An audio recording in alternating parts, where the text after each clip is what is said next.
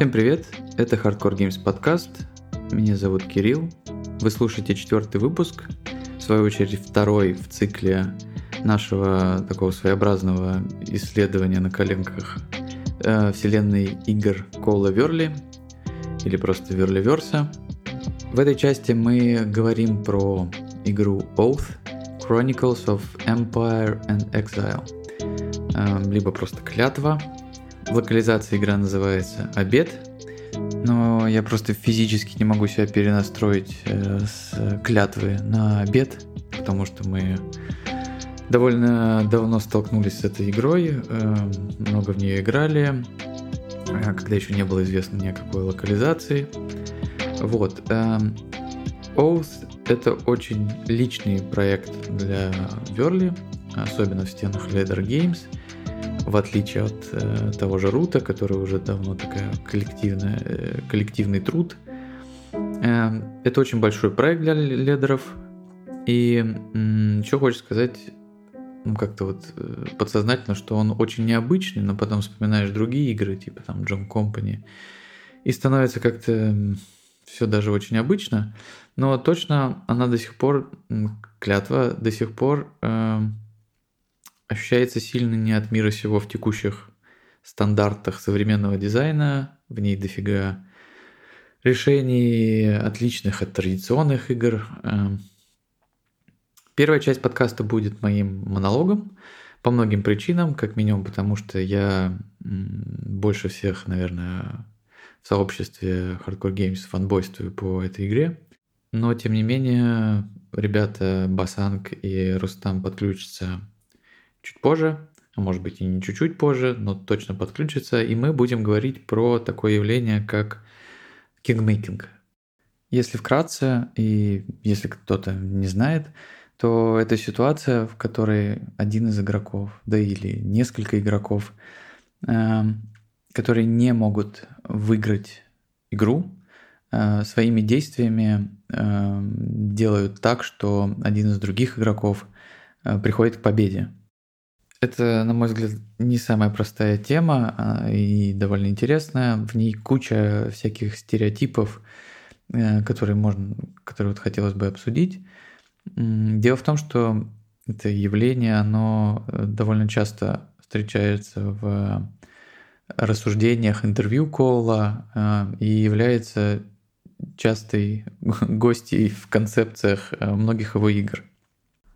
В этом выпуске мне бы хотелось э, реализовать несколько целей. Во-первых, как мне кажется, рассказ про клятву, рассуждения они, они гораздо больше раскрывают Верли как автора, больше, по крайней мере, чем предыдущий выпуск про Рут. Дело в том, что игра мало на что похожа, у этого есть э, и плюсы, и минусы, очевидно. У нас была довольно странная ситуация с этой игрой. Мы после первого раза не знали, хотим ли мы дальше продолжать в ней разбираться. Некоторые из нас точно знали, что не хотят. Но у меня было стойкое ощущение, что я чего-то не понимаю. И в итоге все свелось к тому, что это ощущение вообще меня не покидало ни разу, и мне очень хотелось разобраться. И просто я вот немного предвкушаю, как людям приедет, э, как я понимаю, довольно скоро локализация, и большинство сыграет в первый раз в клятву и вообще не поймет, э, что произошло. Другое дело, что так делает довольно много игр, и зачастую это даже прикольно. Но в этом случае скорее будет наоборот. Это будет, я думаю, больше похоже на какие-то неоправданные ожидания. И, и вот мне очень не хотелось бы, чтобы игру выплюнули просто потому, что она дала то, что дала, а не то, что вы от нее ожидали. Это не тот случай, когда вы сели такие, игра вас развлекла, и вы пошли дальше. Скорее наоборот. Вот наоборот было лично у меня. У меня был довольно длинный, как мне кажется, такой процесс осознания в много партий, эм, много каких-то материалов и э, переломов э, стереотипного какого-то моего мышления, очень важная штука, к которой я довольно быстро пришел на тот момент, что опыт э, с другими играми, авторами и так далее мне скорее мешает, чем помогает разобраться вот в, в той же клятве. Я пытаюсь сказать о том, что в клятве нет какой-то великой идеи, которую надо познать, и тогда вы обретете смысл. Э, нет, просто в моем случае мне очень сильно мешал опыт, и я практически уверен, что большинству он будет э, тоже скорее мешать, чем помогать. И поэтому я отчасти даже завидовал э, людям, которых, ну, явно чуть меньше опыта предыдущего, и они вполне себе оценили игру и э, вообще были счастливы. И поэтому мне бы хотелось попробовать э, рассказать про вещи, которые меня впечатлили в процессе изучения, которые мне кажутся важными и неочевидными, благодаря которым клятва это на данный момент одна из самых моих любимых игр. Э, путь к чему был довольно тернист и странен. И это, наверное, единственная игра, которая заставила меня вот настолько попотеть для подобного осознания. Является она таковой еще частью, потому что заставила меня запустить какой-то активный очень процесс э, саморазвития в рамках хобби. И мне кажется, она вот этот опыт, он стоил, ну там, условно, не знаю, сотни каких-нибудь других коробок, э, в которые я, на которые я тратил время. А, Еще небольшой дисклеймер о том, что э, я не буду вдаваться в подробности правил игры э, или какой-то прям вот, не знаю, базовых э, каких-то понятий в игре. Мне кажется, существует много материалов на эту тему, видосов в YouTube, это все можно посмотреть, и я очень рекомендую это посмотреть, если вы хотите послушать подкаст и что-то из него понять. И мне кажется, наиболее полезным он будет тем, кто один раз поиграл в игру. Один раз поиграл, понял правила, ну, короче говоря.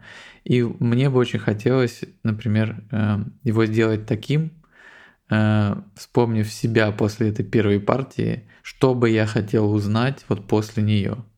Вот. Погнали? Э, давайте начнем с того, что я расскажу про вкратце про историю создания игры. Э, по словам Коула, это самый сложный проект, над которым он работал. По крайней мере, так было год назад. Коул выкинул 9 готовых прототипов с полностью законченной игрой и говорит о том, что это произошло не потому, что они были плохие или ничего не, не перспективные, а просто потому, что ну, как бы их кор-механизм, он не отражал э, полностью его затею, идеи, которые он хотел реализовать. Идеям, кстати, этим он говорит, что уже десяток лет. А сама по себе игра э, делалась 2-3 э, года, большая часть ее пришлась на период пандемии, об этом мы частично разговаривали в первом подкасте, в первом нашем выпуске, э, про то, что пандемия во многом положительно повлияла на фазу девелопмента многих игр. Можете там это послушать. Э, Свое начало идеи клятвы берут неудивительно, но в руте. На тот момент, когда создавался рут, тоже об этом уже говорили, что было не так много игр с таким количеством взаимодействия и настолько интерактивных. А, и многое в Руте создано именно ради этой цели. А, в этом смысле клятва тоже не отстает. Но больше всего на ее создание повлияла следующая история. Кол рассказывает про то, как он бывал на Гинконе, довольно крупный ивент в Штатах, он рассказывал о том, как в одном из отелей, видимо, где проживала часть участников, эм, люди на ступеньках играли рут. И он услышал такой разговор, э, который заключался приблизительно в том, что, ой, смотрите, Эмбер выиграла уже э, три раза, в этот раз нам обязательно надо его одолеть. То есть э, прикол этого был в том, что Рут как бы это, ну, то есть игра никак не связан с какими-то временными промежутками, ну, как шахматы. Вы поиграли, все убрали, следующая игра никак не связана с предыдущей, но при этом она каким-то образом создавала подобные нарративы. И также он рассказывает еще одну историю, э, как они вместе с ледерами, э, по-моему, тоже на Гинконе проводили показ игр, ну, точнее, Рута. и делали следующее. Они, то есть сажалось, э, сажались игроки за стол, начинали играть, и они играли там в течение получаса. Потом вместо них приходили другие, брали их фракции, которые уже, ну, то есть в процессе игры, садились за них и продолжали за них играть. И в итоге это создавало такой э, забавный эффект, что люди уходили, и потом они возвращались и интересовались, как вообще, ну, то есть, как дела, как дела у фракции, которую ты, которую ты играл? Она выигрывает, проигрывает. Э, короче говоря, здесь речь о том, насколько игры, в которых нет никакого контекста времени, это не компании, не сюжетные какие-то игры, э, в которых создается какая-то эмоциональная привязанность, хотя игра вроде бы просто, ну как бы это какая-то голая механика. И в итоге э, Кол начал серьезно задумываться про концепции легаси игр, что это вообще такое. Он никогда их не любил э, за то, что все, что должно произойти в этих играх, уже буквально решено. Нарративные ветки, они как бы неестественные, да, они предопределены, они задизайнены заранее, ты можешь выбирать там условно из 10 веток, в лучшем случае, особенно если мы говорим про настольные игры. Но в любом случае, любой из этих путей, он уже решен. Естественно, у Legacy сюжетных игр э, есть и другие нюансы, потом, может, об этом поговорим, но, короче говоря, Кол э, задался еще более конкретным вопросом, можно ли сделать игру с наследием, которая будет, есть такое слово, эмерджентно. Я, естественно, дословно это слово использую, потому что он очень часто его употребляет э, в рамках обсуждения той же клятвы. Э, emergent gameplay — это такая ситуация в играх, когда э, в рамках использования каких-то несложных механик возникает какая-то э, необычная, непредопределенная заранее ситуация. Это очень свойственно в первую очередь играм-ролевкам, Э, играм на дипломатию, где игроки находятся в каких-то вот рамках каких-то механик, да, но они сами создают какие-то необычные ситуации. Можно вспомнить, э, если вспоминать про ролевки, то про какой-нибудь э, Cosmic Encounter. Можно вспомнить про игры с таким нарративом, как, например, Sims, где вы больше создаете свою историю, да, чем взаимодействуете с какой-то уже существующей. Это очень важная часть концепции и идеи клятвы, которую, как мне кажется, довольно легко упустить, э, особенно за шорами своих каких-то предыдущих, э, предыдущего опыта. Э, я буду довольно часто возвращаться к идеям нарративности, и вообще это будет очень часто возникать в течение выпуска. Ну и задавшись э, подобным вопросом, э, Верли пошел к Патрику, Патрику Ледеру, э, главному в издательстве Leather Games, сказал, что ему вот у него есть идея, ему нужно как минимум 8 месяцев для работы, но основное, основное, что он ему сказал, что, слушай, вполне себе вероятно, что после этих 8 месяцев работы все, что я делал, превратится в труху и как бы, сори. Вот. И Патрик согласился. Он сказал, что да, типа, классная идея, давай попробуем. А, в этот момент нужно понять, э, вспомнить, что такое Ladder Games э, и какого вообще масштаба эта студия. Говоря про масштаб, я не говорю, что она какая-то великая и огромная, как раз речь о том, что она довольно средняя, потому что ни одна большая студия не, скорее всего, бы не сделала бы такой проект, а, не взялась бы просто с такими рисками, когда тебе автор подходит и говорит, слушай, я вот фиг знает, ты мне плати, а я вот э, не знаю, сделаю или нет. А маленькой студии, ну, просто бы не хватило ресурсов, скорее всего. Еще стоит сказать о том, что первые прототипы клятвы а, назывались, ну, то есть она называлась не Oath, она называлась Сага. Блин, мне кажется, это очень крутое название, и мне даже немножко жалко, что он не сохранилось. А, Leather Games э, провели Kickstarter клятвы. Это очень большой проект для ледеров. Э, для сравнения, первый Kickstarter Рута собрал 630 э, тысяч долларов. Kickstarter клятвы собрал а, миллион двести. Тем не менее, нужно понимать, что Root сразу стал после первого кикстартера такой э, финансовой подушкой ледеров.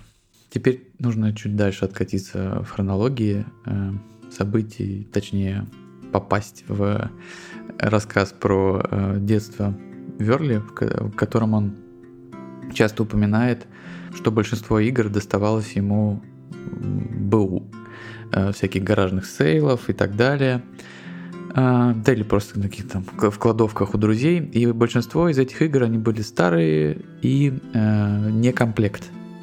Но э, интересно в этом то, что даже в таком виде оно вполне себе пробуждало э, некое воображение.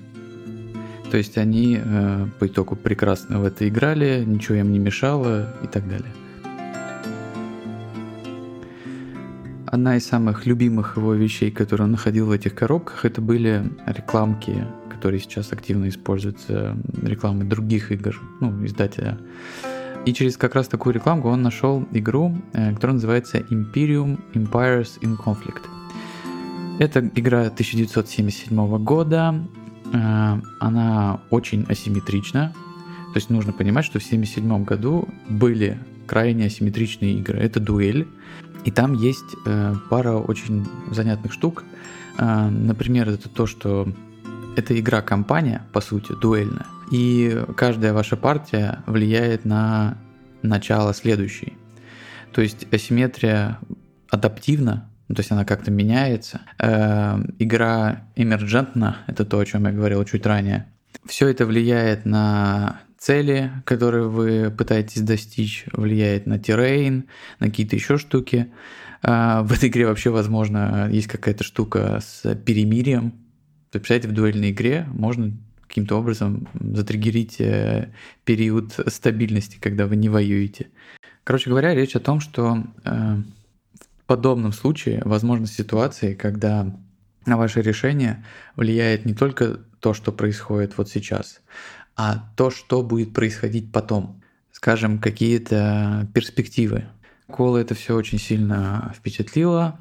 На тот момент времени он еще сильно увлекался D&D, э, Dungeons and Dragons, и все, все игры, вот, которые, которые у него появлялись, вот эти э, с гараж сейлов, он все их пытался превратить в какие-то компании, ну, какие-то campaign-стайл игры.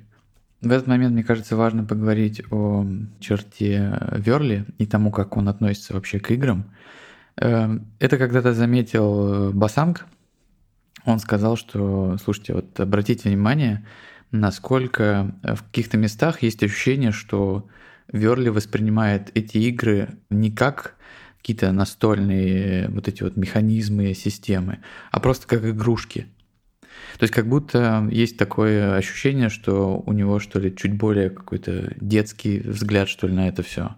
Это проявляется во многих вещах, в том числе в его рассуждениях.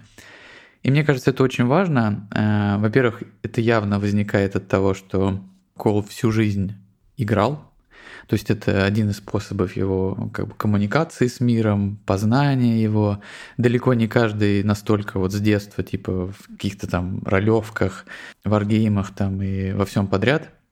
Это тоже очень важная э, черта в том смысле, что лично меня она побуждает с большим, скажем, пиететом, что ли, относиться к играм. Потому что, потому что порой, мне кажется, мы просто от того, что слишком избалованы, что ли, или слишком часто что-то вот играем, перестаем воспринимать игры как-то, ну, по-детски. С одной стороны, это, понятно, нормально, с другой стороны, это не очень хорошо, потому что, ну, давайте, не знаю, представим, что вот есть, например, не знаю, игра «Прятки», да, э, как бы в нее могут да, играть и дети, и взрослые, мы понимаем, что игра с минимальным количеством правил, которые создаются зачастую на ходу, при этом создают э, массу впечатлений и, скажем, пробуждают очень сильно воображение. Ну, то есть, условно, если взрослый играет в это с ребенком, взрослый в своем представлении прячется просто за дверью, а для ребенка он, если спрятался там где-нибудь в шкафу, для него это там пещера или какое-нибудь подземелье. А, и происходит это ну, не только потому, что не знаю, другой уровень у ребенка, там интеллект, э, размер мозга другой, э, развитие, уровень развития другой. Суть в том, что вообще все игры, мы понимаем, что это абстракции, да, э, но почему-то одни абстракции мы воспринимаем как-то более приближенно к реальности, чем другие. Хотя и то, и то это абстракции. Сказать, что вот эта игра очень тематична, или как это обычно называют, атмосферно, а вот это нет, ну, непонятно, где вот эта грань. Потому что и в этой игре ты вроде кидаешь кубик, и в этой, но почему-то здесь тебе кажется, что ты Наполеон, а вот здесь вот тебе кажется, что, ты, ну, кубик кидаешь. И штука это называется лудонарративный диссонанс. Это когда э, какие-то твои действия э, не приводят по-настоящему какому-то логическому исходу. Ну, например, не знаю, ты стреляешь из какого-нибудь воображаемого лука в, в своего там знакомого, а он э, живой и вот чем чаще ты так делаешь, тем э, все больше ты выходишь из вот этого как бы своего воображения. То есть эффект погружения начинает пропадать. И чем чаще я начал задумываться о том, что мне бы хотелось стараться пробуждать себе подобный уровень воображения, тем больше я начал получать удовольствие от каких-то вещей, которые раньше просто не замечал первую очередь это, естественно, касается игр, а, и это очень важно в, лично для меня было именно в рамках клятвы. Потому что поначалу я не очень понимал, понимал этот нарратив, который она создает. Я обращал гораздо больше внимания на механики, саму игру, какое-то стратегическое планирование и подобные штуки. Мы об этом поговорим подробнее чуть позже, но я сейчас просто сразу рекомендую вам э, уделить больше внимания вот именно нарративной части в игре, связывания, условно, названий, эффектов карт с вашими действиями, потому что в этой игре нет никакого флейвор текста. И в этом очень большая разница. По сути, такой игре и не нужен никакой дополнительный текст. В этом и большая часть какой-то вот э, магии э, этой игры. Он весь находится в действиях самой игры. Во времена колледжа Коул э, засел за работу над э, более-менее серьезным э, дизайном. Касался он как раз той темы, о которой мы говорили чуть раньше, и концептуально он по итогу был очень похож на то, чем является клятва сегодня. Э, и Коул пытался создать э, игру-компанию, по сути, но такую очень свободную, в которой э, нарратив создают сами игроки, Э, он не прописан как-то заранее. Игра называлась Scion, наследник. Там тоже была история с тем, что какие-то более-менее важные персонали в неком королевстве или империи э, пытаются друг друга э, подвинуть. В итоге либо поддерживается тот же, тоже мироустройство, либо оно разрушается, и на этом месте старой империи создается новая империя, и это бесконечный такой э, круговорот, в котором победитель пишет историю. Не очень большого, э, большой энтузиазм вызвал, вызвала игра по понятным причинам.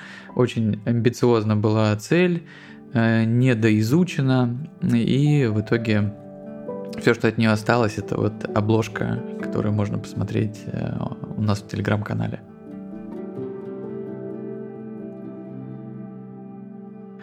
Э, несмотря на то, что Коул очень склонен к использованию в своих играх э, исторических тем, сеттингов, в связи с тем, что это относительно простой способ аргументации и донесения каких-то своих идей, ну, на примере можно взять какой-нибудь Sierra Madre Games э, и Фила Эклунда.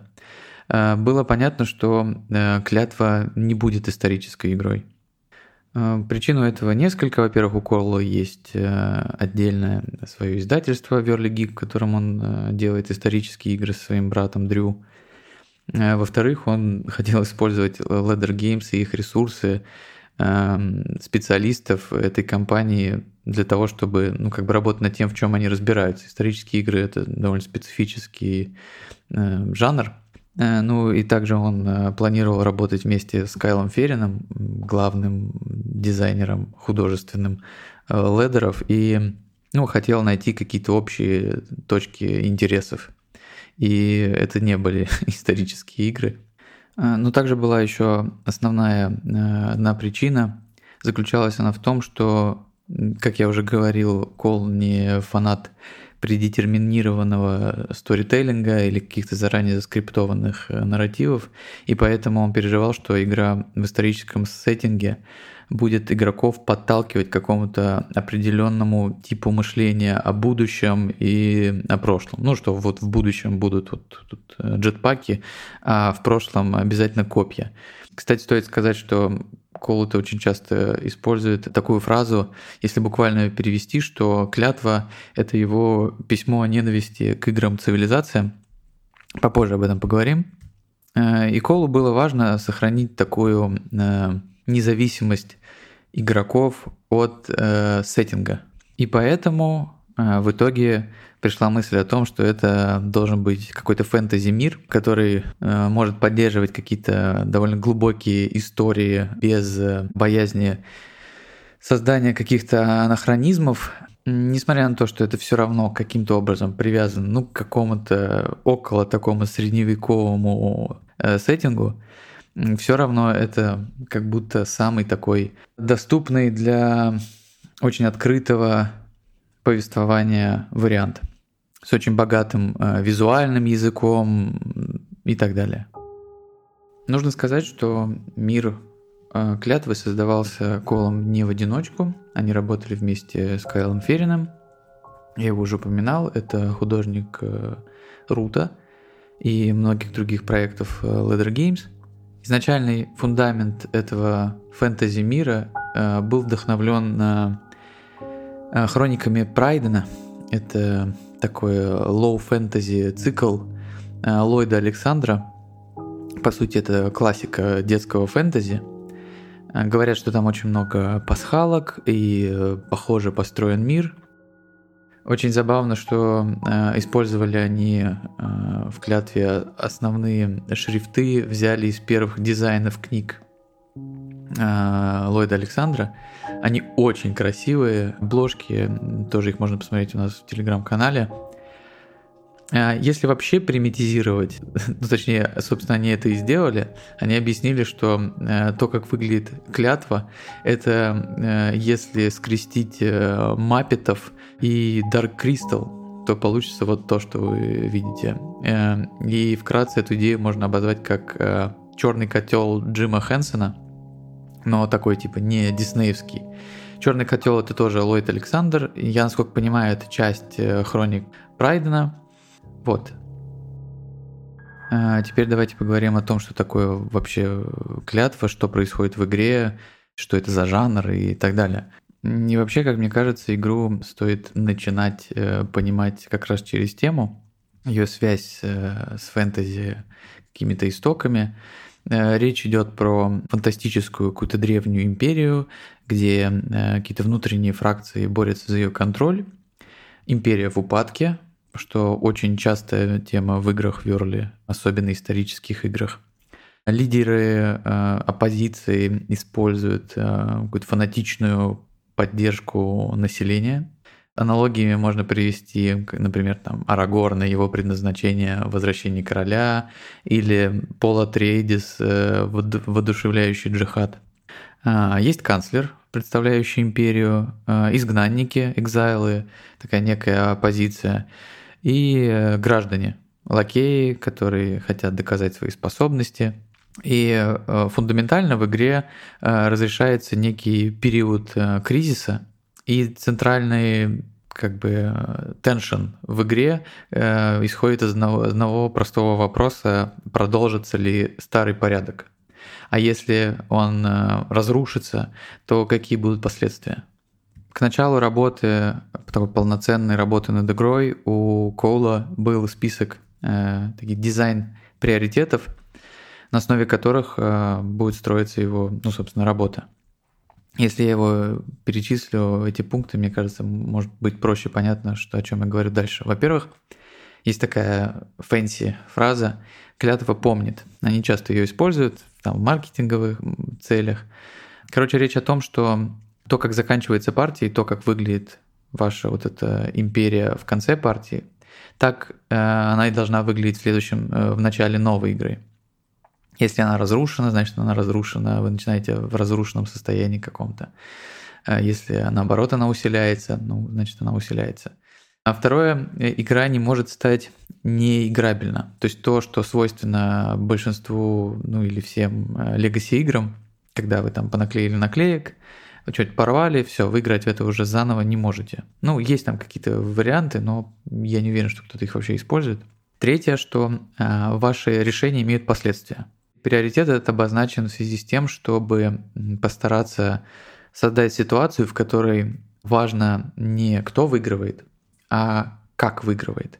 То есть, если вы выиграли, но при этом сожгли все, что вообще было, значит, э, вы начнете как бы следующую игру императором, но у вас ничего не будет, только сожженная, выжженная земля.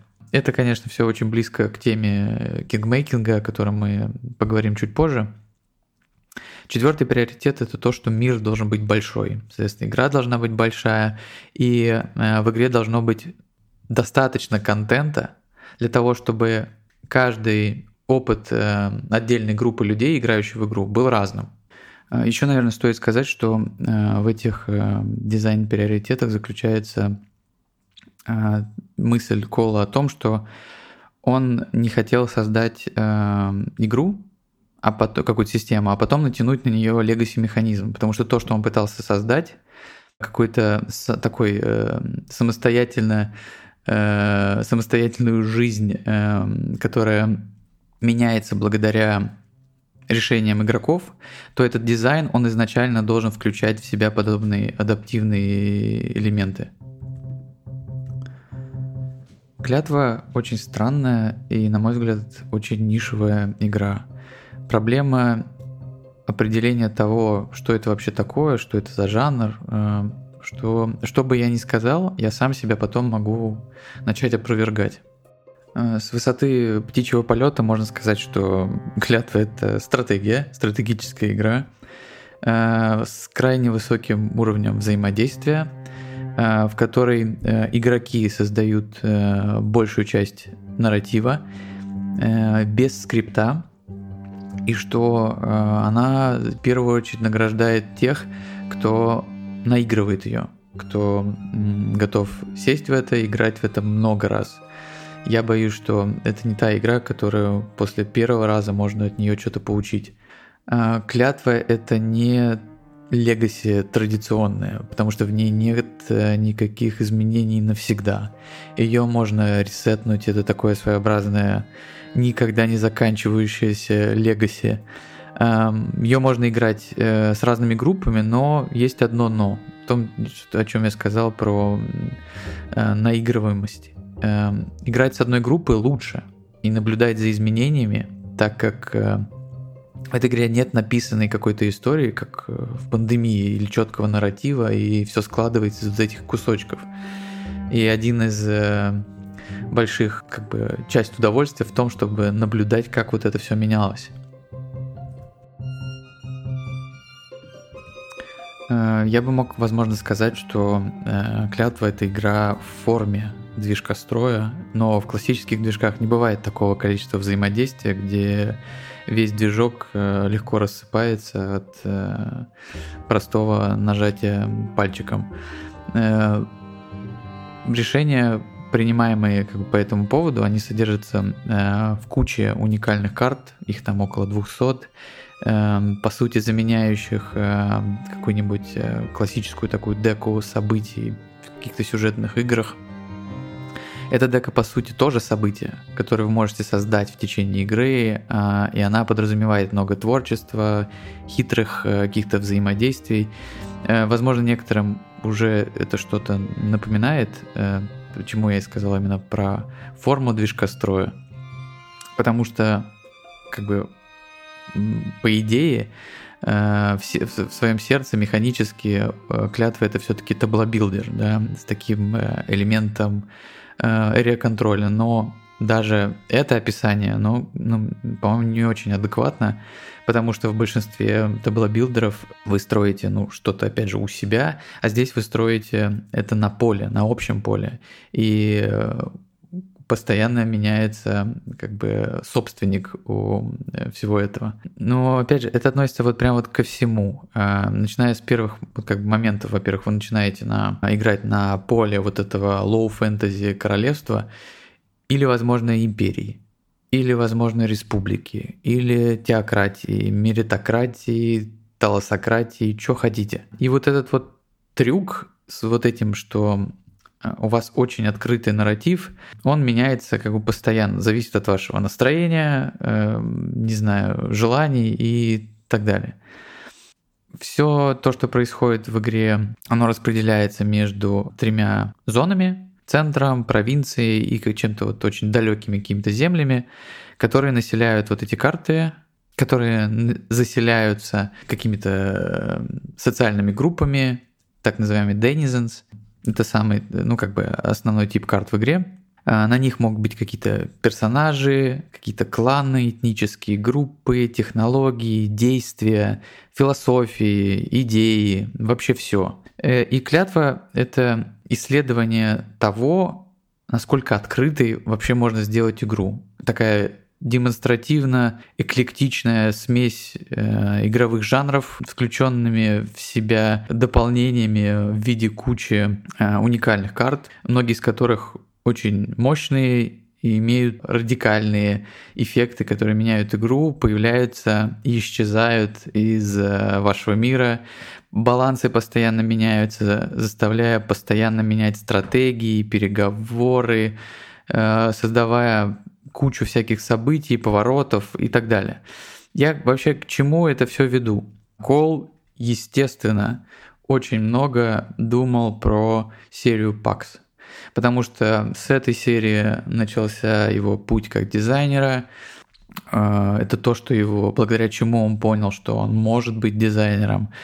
А, и все вот эти вещи, они как бы неспроста. Кол, конечно, не мог просто взять и перетянуть какие-то механические идеи э, в клятву. Он не мог просто взять там, лупануть э, маркет. Но мне кажется, что он очень многое привнес э, из паксов, э, перенес в клятву. Э, клятва однозначно политическая игра.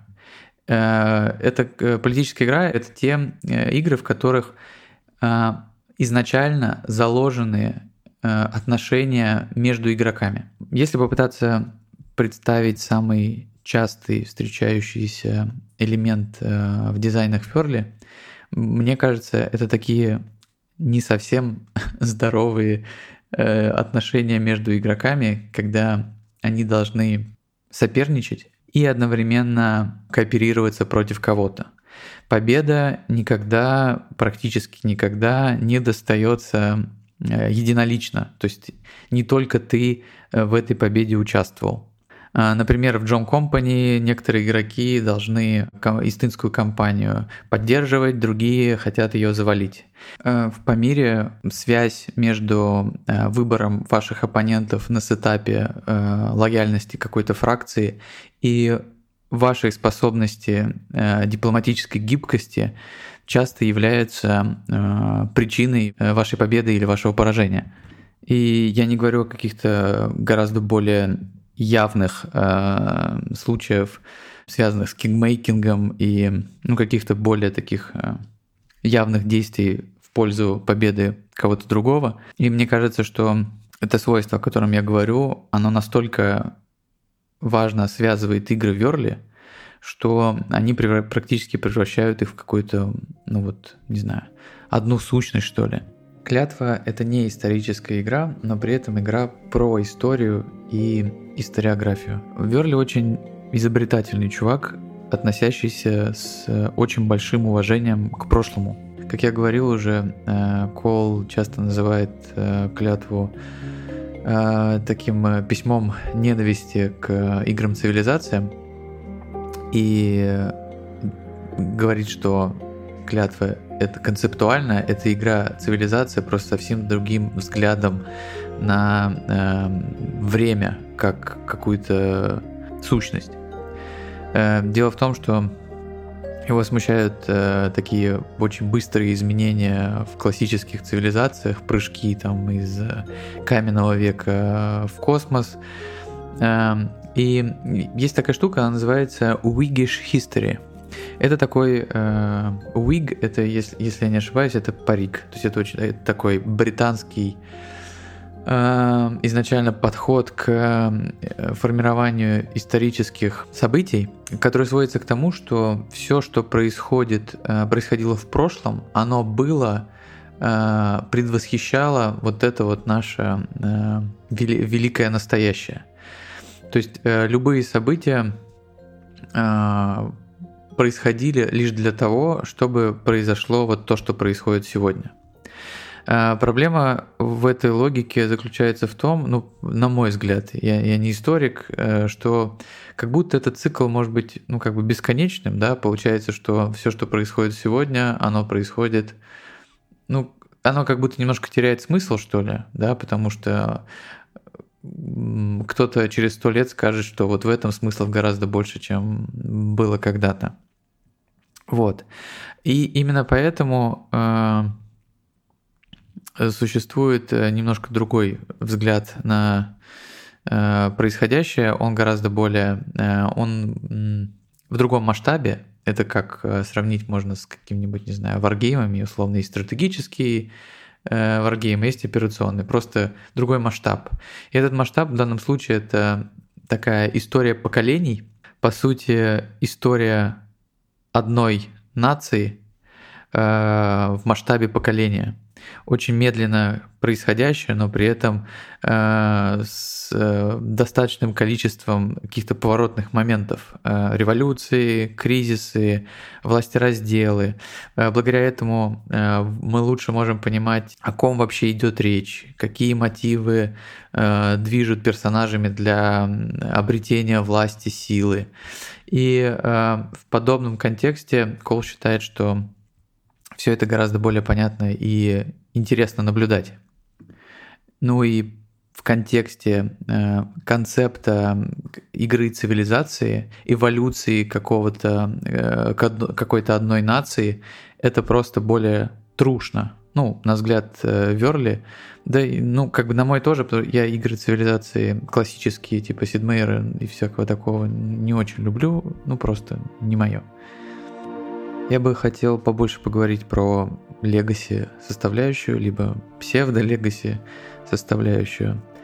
А, клятва — это не совсем легаси игра, вы никогда не будете рвать какие-то карты, вы никогда не будете писать какие-то странные имена на поле, читать э, бесконечные параграфы чего-то любительского фанфикшена, не будет никаких странных твистов, э, может быть и классных твистов, просто Э, обычно они никак не связаны с э, вашим, скажем, поведением, какими-то действиями.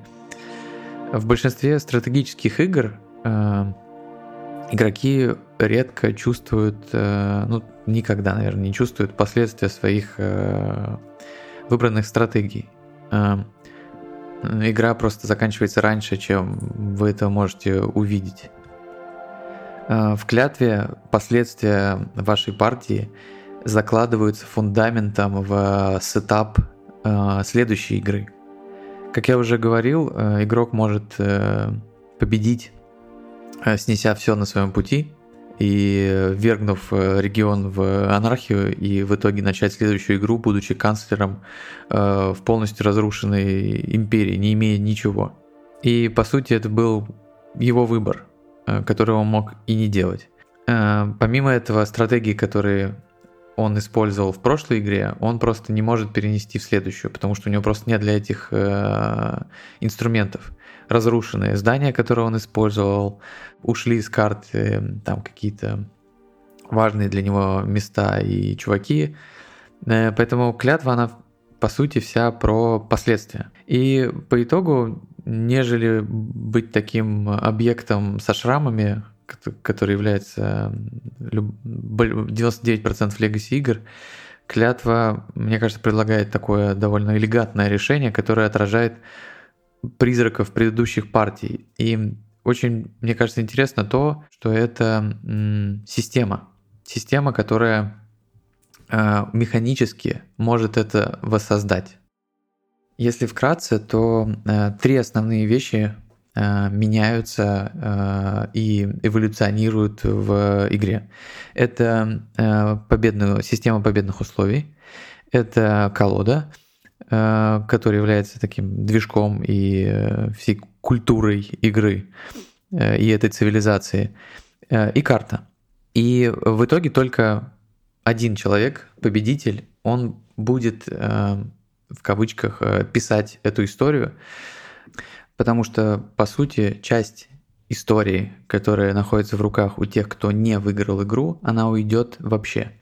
Эти шесть карт, которыми э, обладают игроки, проигравшие, э, они просто уходят в коробку и, ну, как бы в, это, э, в этой длинной истории э, они больше никогда не вернутся, пока вы не ресетните игру. Карты, которыми, которые использовались э, победителем, если они остались вообще какие-то, они превращаются в часть новой столицы, так же, как и, ну, собственно, часть игрового поля и так далее.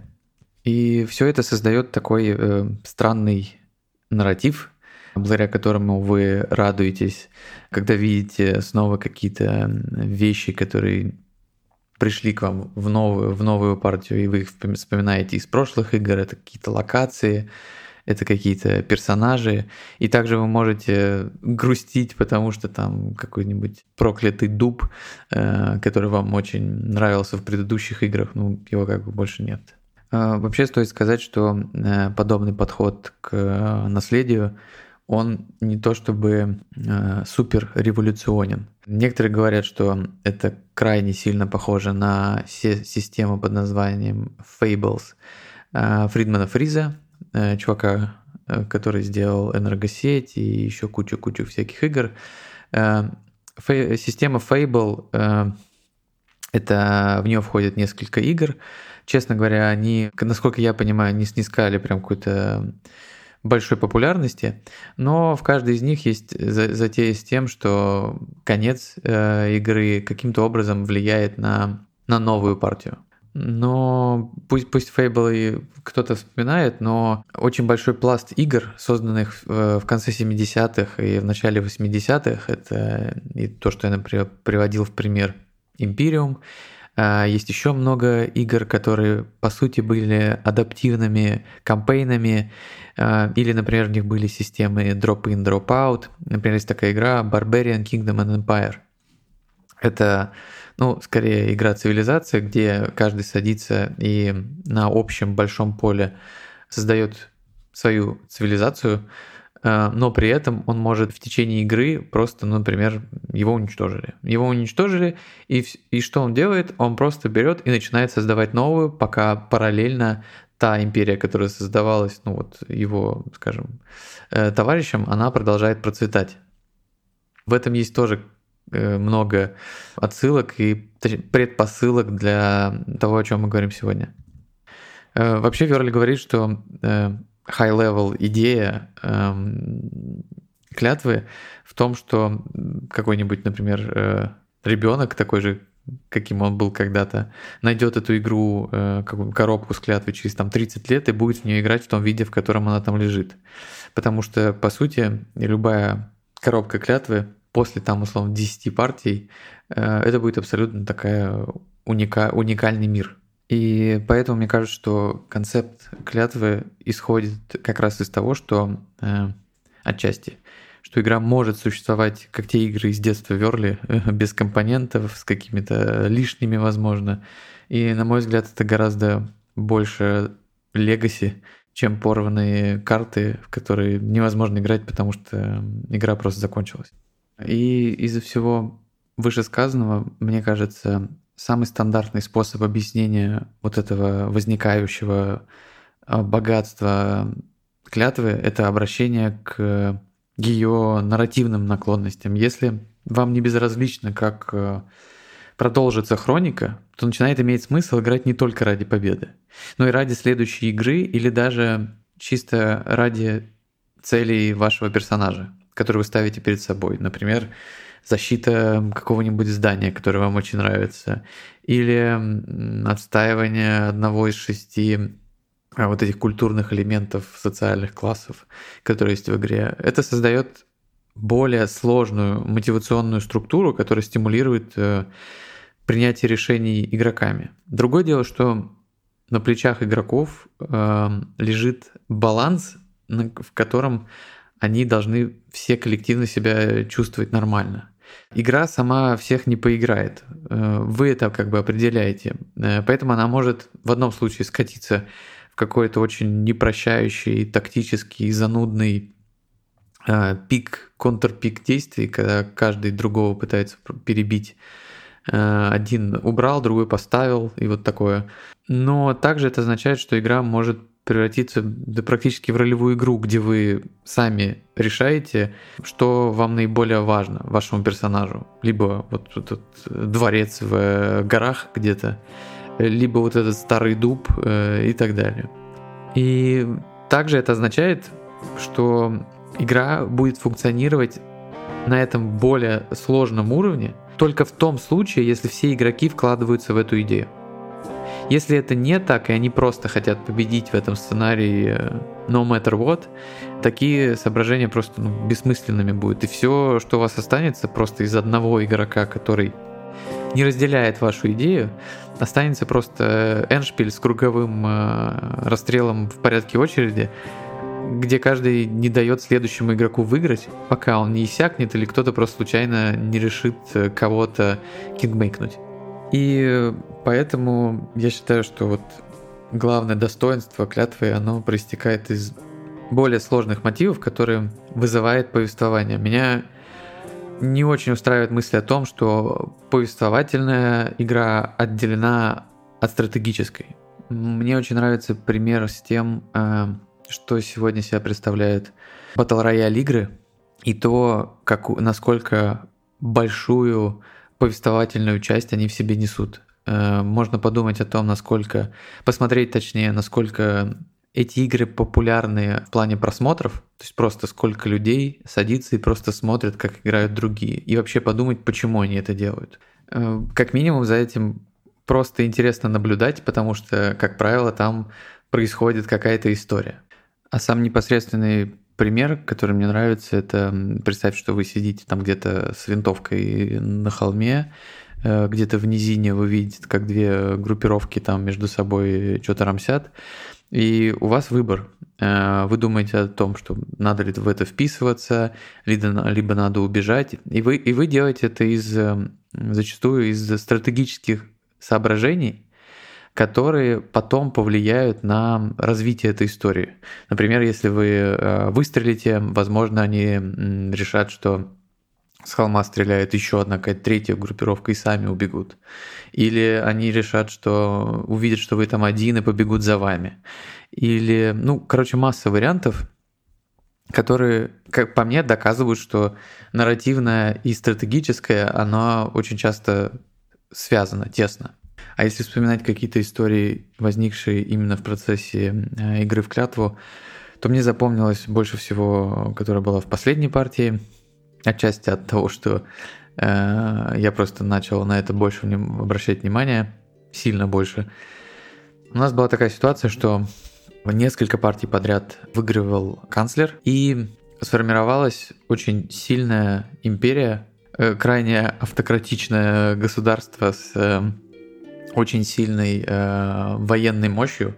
У них крайне перекачанная столица с каким-то огромным там замком, который вообще непонятно как пробивать. И поэтому мои личные мысли сводились к тому, что надо как-то поскорее стать гражданином и пользоваться всем этим, и что-то находить как-то место себе там. И э, в начале игры произошла следующая ситуация. Появился какой-то остров просто какой-то какой-то регион, э, на нем ничего кроме этого не было.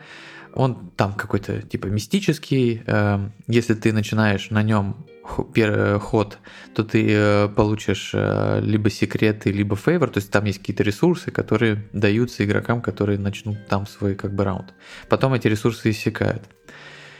И то есть сначала туда ринулся я, потом вроде кто-то еще за мной. Естественно, эти ресурсы иссякли, потом кто-то оттуда ушел, и там начали появляться э, персонажи, какие-то социальные классы. Первым там появились э, элдеры, какие-то старейшины, которые дают эти секреты. То есть представьте, что это какой-то э, мистический остров, который и так открывал какие-то тайны об этом мире, э, плюс там поселились какие-то старые мудрецы, которые продолжали этого еще больше делать, и появились они там отчасти потому, что этот остров перестал нести какую-то ценность, кто-то оттуда ушел, и там вновь возникло то же самое, в принципе, что было и до этого. Но самое интересное, что там произошло, там появился э, какой-то опальный капитан, который нарисован там прикольно, он сидит такой э, в пещере какой-то одинокий с, с костром. Ну, короче говоря, суть в том, что эффект этого чувака э, давал всем изг- изгнанникам э, очень ощутимую возможность э, разбомбить эту столицу канцлера к чертовой матери.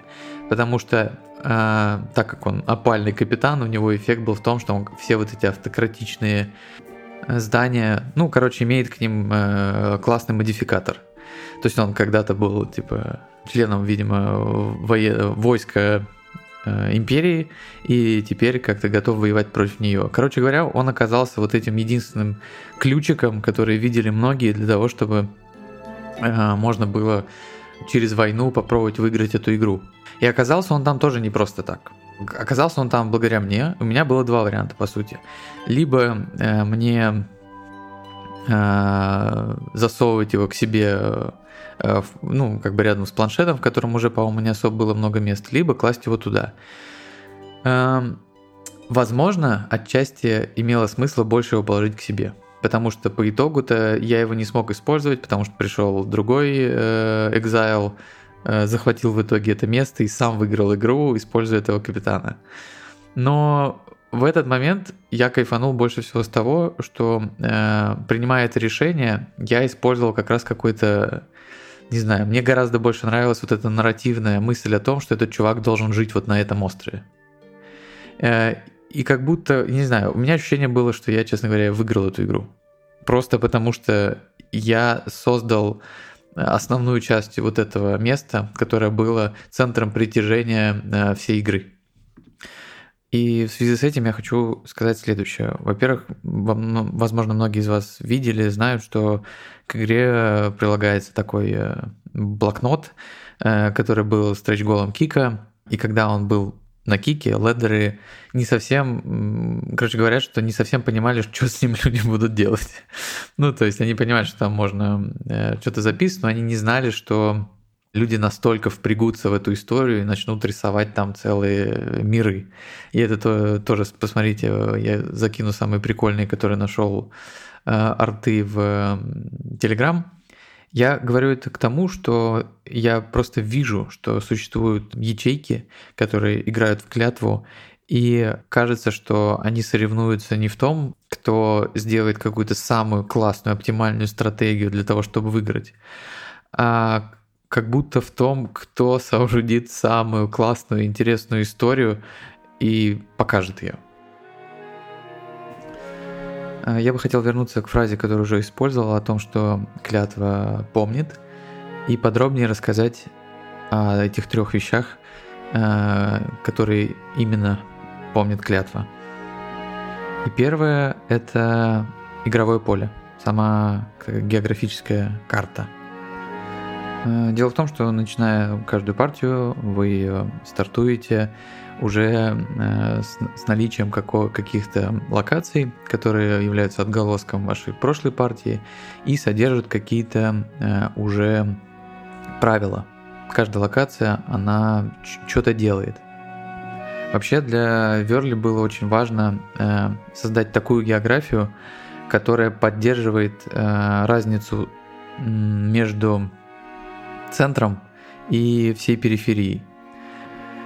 При этом он не хотел ее как-то сильно примитизировать и рассказывает о том, что он был под большим влиянием э, игры Кристиана Мартинеса «Иниш».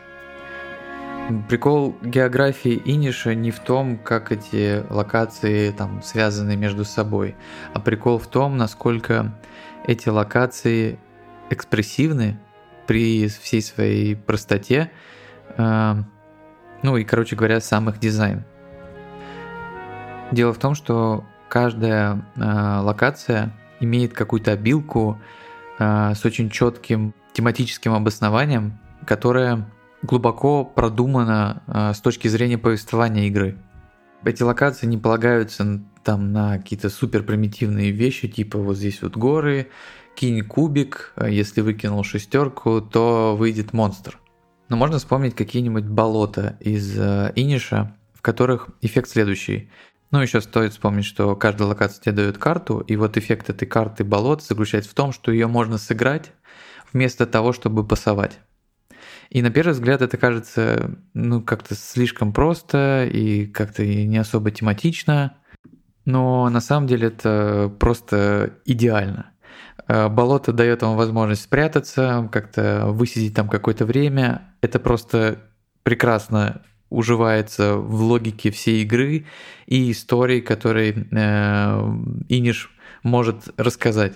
А Еще я вспоминаю, там есть э, локация, она, по-моему, называется Бухта, на английском The Cove. А, и она дает возможность тебе карту этой бухты заменить на ту карту, которая у вас вот отсутствует, вылетает во время драфта. И это полностью описывает как бы прибытие какого-то э, нежданного гостя. И так можно говорить про каждую локацию в Инише, а хоть их там и всего 16, но вся эта география Иниша, она ощущается гораздо богаче, чем э, в гораздо более комплексных игр, в которых этих локаций ну, в три раза больше. И подобный подход Кол использует ну вот прям в течение э, всей игры. Это очень такой экспрессивный, э, экспрессивное повествование элементов твоего геймплея. Кол рассказывает, что э, самым сложным таким челленджем э, в рамках разработки вот этой географии было то, что он постоянно рисовал очень географические карты. Ну, то есть как в каком-нибудь там э, риске, да, что вот эта локация, она соседняя вот с этой. Но это немного, да даже довольно сильно расходилось с его идеей, идеей о том, что он пытался сделать рамки у этой игры гораздо более свободными, чем в обычной ситуации. И в итоге он говорит, что он пытался сделать скорее э, ментальную карту, чем географическую, которая полна э, всяких связок и, ну, короче, гораздо более такая свободная. И в итоге зарешал сеттинг. В фэнтези вселенных очень часто встречается, ну, в 99% случаев, что есть э, такое понятие, как э, скорее регионы. То есть, когда вы что-то, например, читаете, вы понимаете, что ага, вот это вот центр мира. Вот все, что вот это вот рядом, это такая типа провинция, вот то, что вокруг, такое типа Подмосковье. А все остальное это какие-то очень-очень далекие земли. И в итоге так карта и построилась. Эм, у нее есть The Cradle, центр э, провинции, Хинтерленд, и это очень классно увязывается в сеттинге э, и э, офигенно работает. Сейчас я очень рекомендую открыть вновь наш телеграм-канал. Там будет картинка с тем, как выглядит география в клятве. Она выглядит чуть иначе, чем изображено поле в физической коробке. Дело в том, что изначально в первых прототипах это поле было кругом, но оно не выдержало это испытание по понятным причинам. И мне кажется, что настоящая вот эта география, она не очень э, сразу понятно, когда вы ну, то есть играете в игру. Может, вообще вы не будете об этом даже думать, но осознать это очень прикольно, что Кредл — это сердце империи, то есть вот эта окружность в серединке, провинция — это вот то, что вокруг, и все остальное — вот эти hinterlands. И обратите внимание на очки движения, которые вы тратите для перехода из одной части мира в другую, и вы, скорее всего, поймете логику, по которой они вообще так рассчитаны. Лично меня это что-то очень впечатлило, э, и я это понял ну, далеко вообще не сразу. Еще нужно обратить внимание на штуку, которую я не сразу заметил. Это то, как столица переносится в новое место между хрониками, так называемая рецентровка. Благодаря этому можно лучше понять, как работает вот эта хроника, легаси между партиями. Если вновь взять вот эту картинку с кругом, э, вспомнить о том, что центр империи, столица, находится вот в этом так называемом кредл, вот этот э, самый центральный кружок. И если выиграл, например, не канцлер, и его локация, которой он владеет, находится где-нибудь в провинциях, вот можно прямо вот взять, ткнуть пальцем на этом круге в э, точку в провинции, то карта, по сути, вот этот круг, он просто перенесется в следующей партии, перенесется вот в это место, в этом месте у него будет центр. То есть этот круг, он как будто такая, типа, рецентровка. Второй важный элемент, который помнит игра, это персонажи, какие-то предприятия, идеи, технологии из предыдущей игры в форме колоды. Эта колода будет меняться от игры к игре э, на основе игр, которые у вас проходят. Э, практически на самых первоначальных этапах разработки стало понятно, что центральным элементом игры будут карты. Кол рассказывает э, о том, что когда вспоминает о каких-то самых первых около прототипах клятвы, что препятствия, которые он встречал на пути разработки, они были в основном из-за того, что у него просто не было нужных инструментов для того, чтобы построить то, что он хочет. Или сказать иначе, за несколько лет до того, как он познакомился с Пакс Порфирианой, он вообще не очень понимал, как можно вложить такое количество информации и истории э, в рамках одной игры, не создавая из этого какого-то монстра, типа там Twilight Imperium. И это изменилось как раз с появлением в кругозоре Верли Порфирианы. И он говорит, что ему кажется, что он до сих пор как бы изучает, исследует этот э, феномен, э, который Фил Эклунд и его сын, и Джим, э, еще один автор, открыли вместе с Порфирианой. Как я уже ранее упоминал в прошлом выпуске, что в 2012 году Верли познакомился с э, серией игрой PAX, конкретно с Порфирианой, э, маленькой игрой о мексиканской истории. И есть э, затейливая история о том, что на удивление Коула игра не требует какой-то очень глубокого и большого карт-листа, потому что в любой из игр используется только небольшая часть карт, и в какой-то момент так как они собирались э, играть в ПАКС где-то там в каком-то месте, он ездил туда на велике. Поначалу он брал с собой э, полностью всю игру, часть у него карт вываливалась там из коробки, что-то его это бесило, и в итоге он начал просто брать всего лишь небольшую стопку карт вместо вот этой всей колоды. Просто рандомно как-то вынимал и просто брал с собой. И эффект у этого был следующий. Довольно часто можно услышать, что многим не нравятся паксы из-за того, что ты не понимаешь, что там выйдет из этой колоды, она слишком большая. Но благодаря тому, что я описал, вот этой ситуации, когда ты берешь какую-то небольшую совсем часть и постоянно ее используешь, формируется какая-то мета. То есть люди начинают понимать, что там находится в этой колоде, а, и как-то адаптируют свои стратегии именно под это после нескольких партий. Э, после этого они начали просто добавлять туда несколько карт, э, и э, игра начинала потихоньку меняться. То есть это был такой адаптивный метагейм, который в итоге можно увидеть, что он перенес эту идею в, непосредственно в клятву, в то, как переходит колода из одной партии в другую. Потому что я напомню, что в клятве вы в конце партии удаляете 6 карт, добавляете 6 карт, и ну, короче, происходит такой вот э, интересный эффект. А, вообще карта как способ коммуникации современного дизайнера с игроками очень крутой э, за счет того, что а, на ней очень много, на нее очень многое можно поместить. Это и текст, и геймплейный, и какой-то флейвор текст, и иллюстрации, и масти. Короче говоря, карта — это очень экспрессивный инструмент. Еще как бы примитивно это не звучало, но карты круты тем, что они могут складываться в колоды. А если сложить колоду в коробку, то она сохраняет порядок. Собственно, эта мысль подтолкнула к идее о памяти. И вообще у Кола было много дум про концепцию того, что эта колода вообще есть.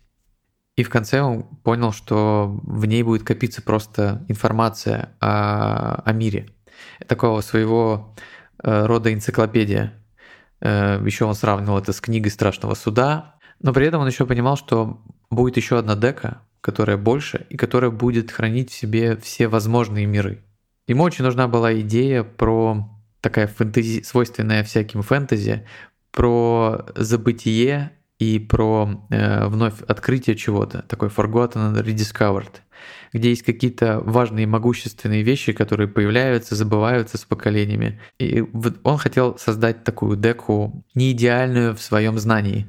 По итогу он э, сравнивает это с концепцией не энциклопедии и э, книги страшного суда, а с хазарским словарем. Это первый роман сербского писателя Милорада Павича, очень странная штука. Э, дело в том, что, несмотря на то, что это роман, у него нету какого-то очень четкого сюжета.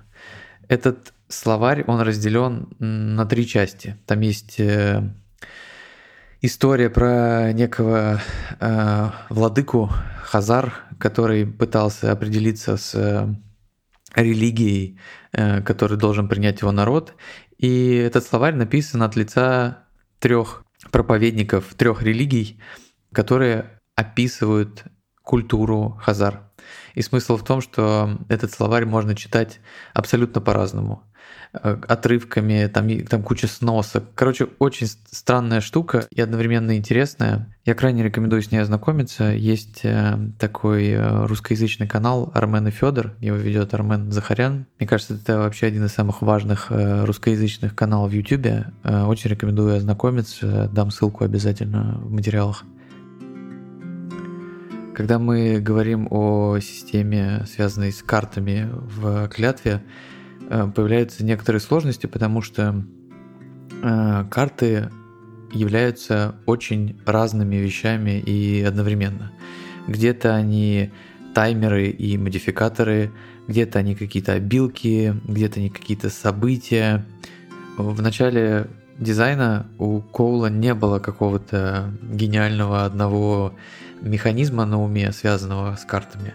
Вместо этого у него была э, важная цель того, что игра должна иметь очень э, классный повествовательный движок. И все остальные игровые системы были построены вокруг этой цели. И поэтому изначально, когда он придумывал, что будет вообще на этих картах, как они будут использоваться, он понимал, что они должны быть, ну, прям очень экспрессивны.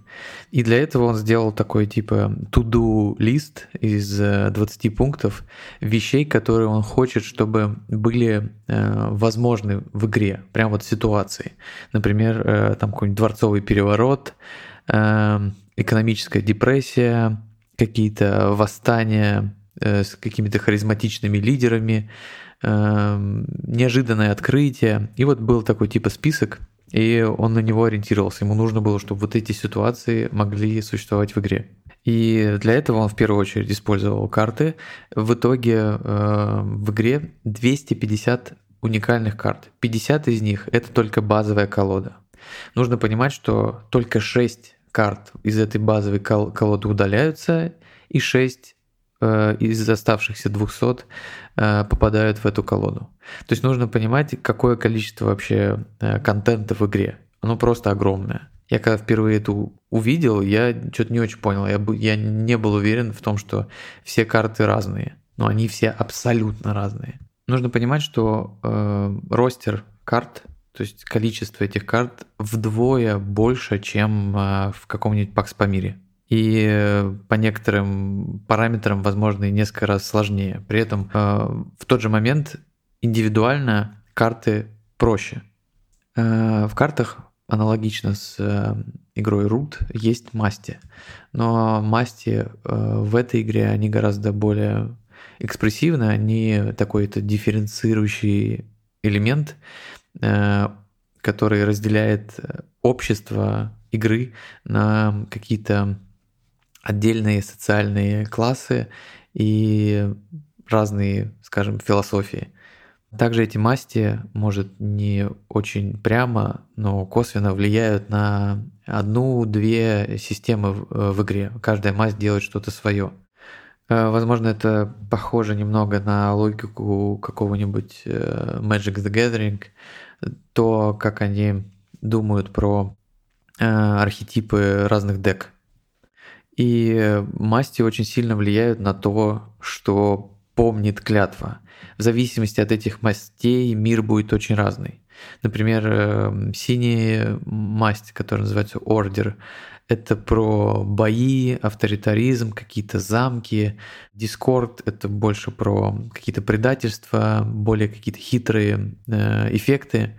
То есть те эффекты, которыми вы будете больше пользоваться, в зависимости от них будет формироваться вот эта история длиной в несколько партий. Какие карты будут добавляться, какие будут они оказывать эффекты и так далее.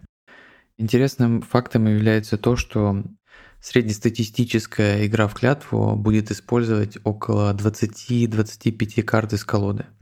Относительно какого-нибудь рута или пакс Памира это прям очень мало. В руте карты это по сути ресурс, в Памире э, маркет э, может быть ну прям вот очень активным. И отсюда появляется идея с э, так называемым shared tableau, это вот эти места, зоны на поле, которые являются таким элементом таблобилдинга, но на общем поле.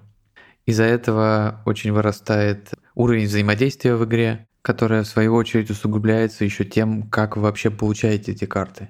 Дело в том, что э, вообще сложность самой игры заключается не только там в самих правилах и то, как, когда вы э, в, их осво... Э, в них освоитесь, как вы будете себя вести и э, ориентироваться в них. А еще в том, что самое вроде бы простое действие в игре, оно оказывается самое сложное. Это сыграть карту.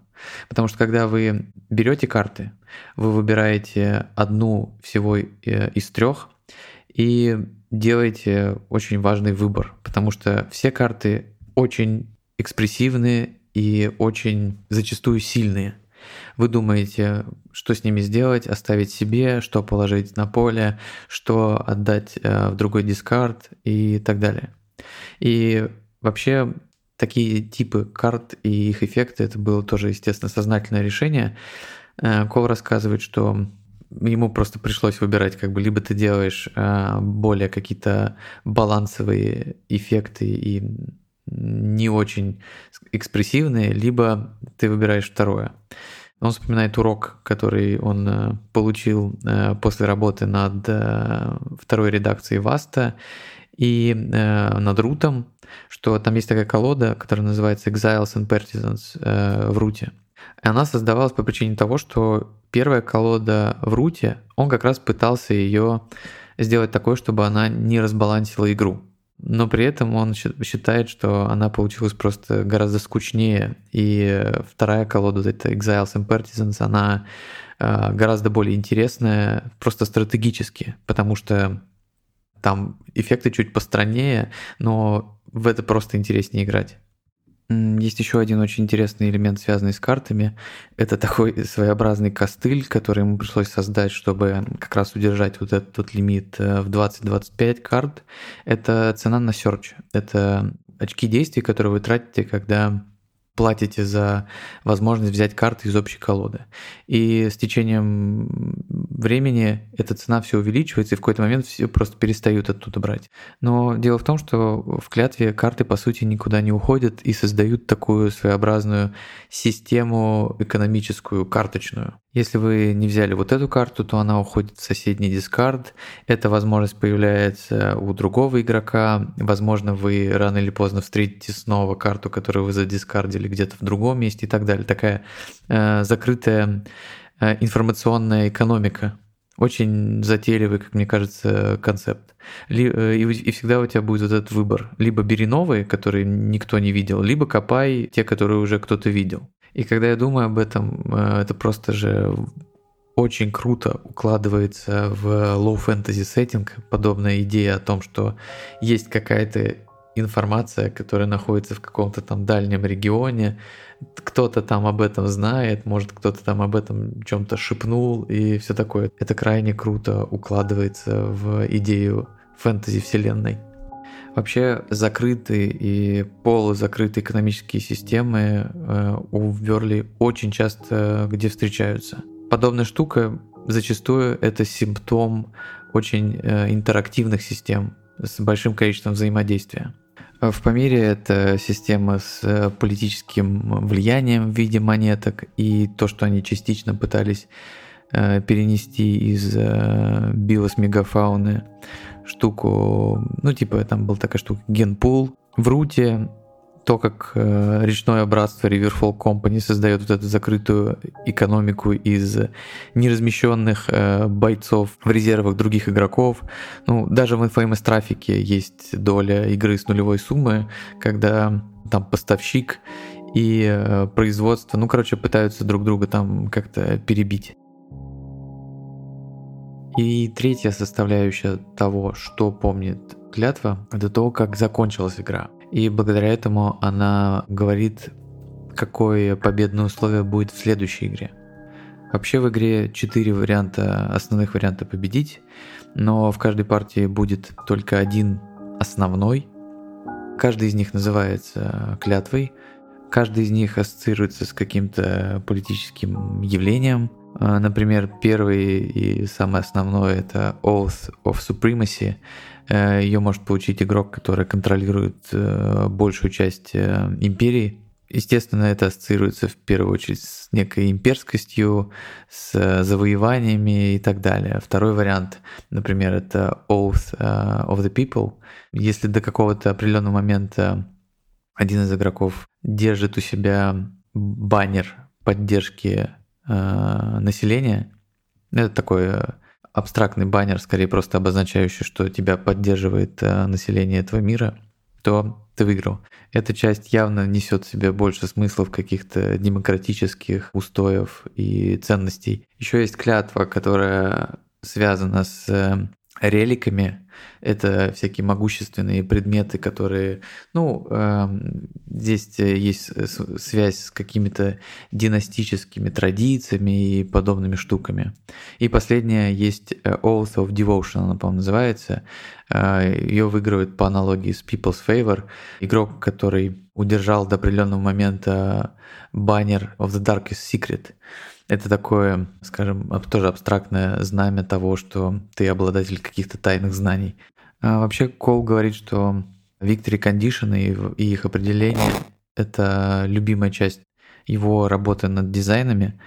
И э, именно эта часть была самой стабильной на протяжении всего э, разработки и девелопмента клятвы. Вообще фундаментально эти четыре штуки очень похожи на 4 режима в Pax Porphyriane и 4 Victory Condition в Pax Renaissance. Но так как одна из этих целей все-таки основная на всю игру, это гораздо более э, стабильно ну, относительно этих э, пак-серий.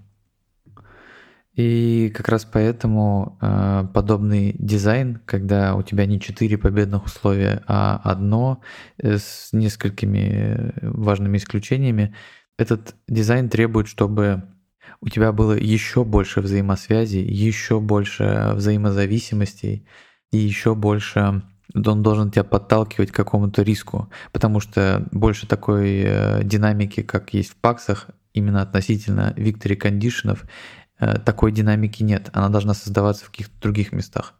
И по итогу все эти элементы, они очень прикольно увязываются вот в этом структуре этих игр, которые одна переносится в другую. Э, вообще большинство игр в клятву выигрывается через скилл. И в какой-то момент вы начинаете понимать, что э, на самом деле у вас есть довольно много возможностей для стратегического и долгосрочного планирования, как раз потому, что есть вот этот переход из одной игры в другую. Но нужно понимать, что в то же время может выиграть просто э, счастливчик. В игре есть очень много возможностей для кидмейкинга. Но что интересно, так это то, что в клятве по сравнению с другими играми, мне кажется, игроки гораздо более толерантны к эм, кингмейкингу. Несмотря на то, что какой-то только один игрок выигрывает, каждый игрок, по сути, определяет то, как будет игра расти дальше и изменяться. Э, все оказывают какое-то свое непосредственное влияние на последствия. Я бы хотел чуть откатиться к э, Victory Condition и погрузиться чуть-чуть в лор того, что они означают. Э, потому что какое-то время, как и, например, с э, географической этой картой, я не очень понимал некоторых штук. Например, э, не очень понимал, что такое вот этот People's Favor, вообще эти баннеры. Понятно, что они это такие абстракции, не какие-то настоящие вещи, а больше скорее статусы того, чем вас награждают жители этого мира – Знамя народной поддержки People's Favor, мне кажется, занятной штукой, как и знамя Darkest Secret. Но сначала про People's Favor. Короче, понятно, что слава, она не постоянна, и если вы хотите заслужить расположение людей, вы должны хорошо их кормить, каждый раз делать все больше, чтобы произвести на них какое-то впечатление. И легче произвести впечатление на какого-нибудь фермера один раз, чем поддерживать его впечатление хорошее о вас и радость долгие-долгие годы. И именно это символизирует вот эта двусторонняя э, штука с знаменем. Э, страна, которая называется МОБ, не знаю, как она будет называться на русском, она представляет собой такую благосклонность, которую вы получили от э, уже разъяренной толпы. Ее легче получить, потому что люди легко приходят в ярость, но ее очень сложно поддерживать. Вы там должны будете просто тупо больше тратить фейвора. И мне не очень была понятна обилка, которая у каждого вот из, это, из этих знамен есть какая-то своя штука. Например, у People's Favor есть возможность убрать с поля любую карту и положить на ее место новую. Вообще так базово делать нельзя. Но здесь смысл в том, что вы настолько популярны, что люди буквально как бы уступают вам место, и даже там любой светский обитатель может быть э, свергнут идолом масс. А про Darkest Secret тут интересная мысль, э, мне кажется, в том, что она заключается во многих элементах клятвы, что есть вещи, сделанные намеренно абстрактно, то есть они не выверены вот так вот прям, что это прям очень понятно, что это. И в каждой определенной ситуации это может быть что-то совершенно разное. То есть, например, там, если вы несете этот баннер, это может быть какое-то видение э, создания теократии. В другой раз это может быть знание какой-то э, настоящей родословной канцлера, которая дает вам какое-то э, право на его сместить. Ну, короче, много можно что там придумать. А билка заключается в том, что ваши, ну, там, ваши знания просто позволяют вам более эффективно использовать скрытые знания. Она заключается в том, что вы гораздо дешевле серчите деку. Существует еще одна важная часть э, системы победных условий в клятве. Это кубик. Тот элемент, который э, многих смущает, причем как-то очень, очень серьезно. Я как раз хочу поговорить о нем и, возможно, еще о каких-то не самых однозначных вещах, Э, спустя большую часть партии у канцлера появляется э, возможность победить ровно перед началом э, нового раунда и перед его ходом. Если он выполняет победные условия, кидается куб, и в зависимости от раунда на определенное значение канцлер либо побеждает, либо вы продолжаете играть. Это довольно старомодный способ конца игры, но как бы клятва она наполнена, да и многие дизайны Верли наполнены подобными ретро-дизайн штучками. Вдохновение он брал из э, на игры, игры, которая называется Napoleonic Wars. Э, в этой игре, это по сути wargame, э, в конце каждого большого геймтерна игроки кидают кубик, чтобы определить, готова ли Европа продолжать воевать, поддерживать точнее войны и игра заканчивается на бросок шестерки. Это значение там может быть модифицировано какими-то определенными условиями, если игроки там жертвуют карты и так далее. На практике это может быть ну, ужасно удручающе, потому что игра большая, и ну, как бы многие игроки для того, чтобы, для того, чтобы на нее собраться, там как-то подстраивают свое расписание и так далее, и, а игра может как бы закончиться через 90 минут. В случае, если игра закончится рано, то это как бы зря потраченная часть дня. Если это закончится слишком поздно, это может просто очень тянуться долго. И как бы, ну, возникает вопрос, а нафига ты вообще это сюда, сюда принес? Во-первых, в рамках именно Napoleonic Wars компенсация за эту печальную перспективу колоссально крутая. Это очень классно отражает Наполеонику в целом, как период э, политической неопределенности, которая в свою очередь ассоциируется с э, романтической эрой, ну и наполеоникой в целом.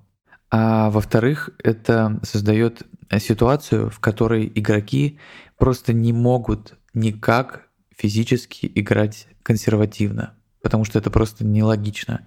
У тебя вот сейчас может закончиться игра. Ты, конечно, распределяешь там условно вероятность того, что ну окей, она сейчас если не закончится, я сделаю вот это. Но все равно, если ты пытаешься выиграть или чего-то достичь, ты не можешь играть консервативно, потому что, скорее всего, игра тебя просто за это накажет. И поэтому в клятве вполне себе, как мне кажется, помещаются наиболее э, положительные эффекты этого кубика. Во-первых, просто потому что ну, клятва в разы короче э, по плейтайму.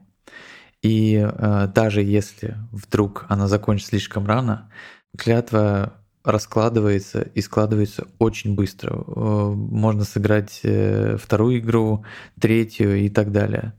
Еще важно понимать, что, ну, окей, можно как бы претензию про куб принять, но очень сложно отрицать, что кидается этот куб вообще или нет, это напрямую зависит от игроков, как вообще вся игра в целом. Я еще раз повторяю, что это не та игра, которая вот села на тебя, поразвлекала и вот э, и все классно.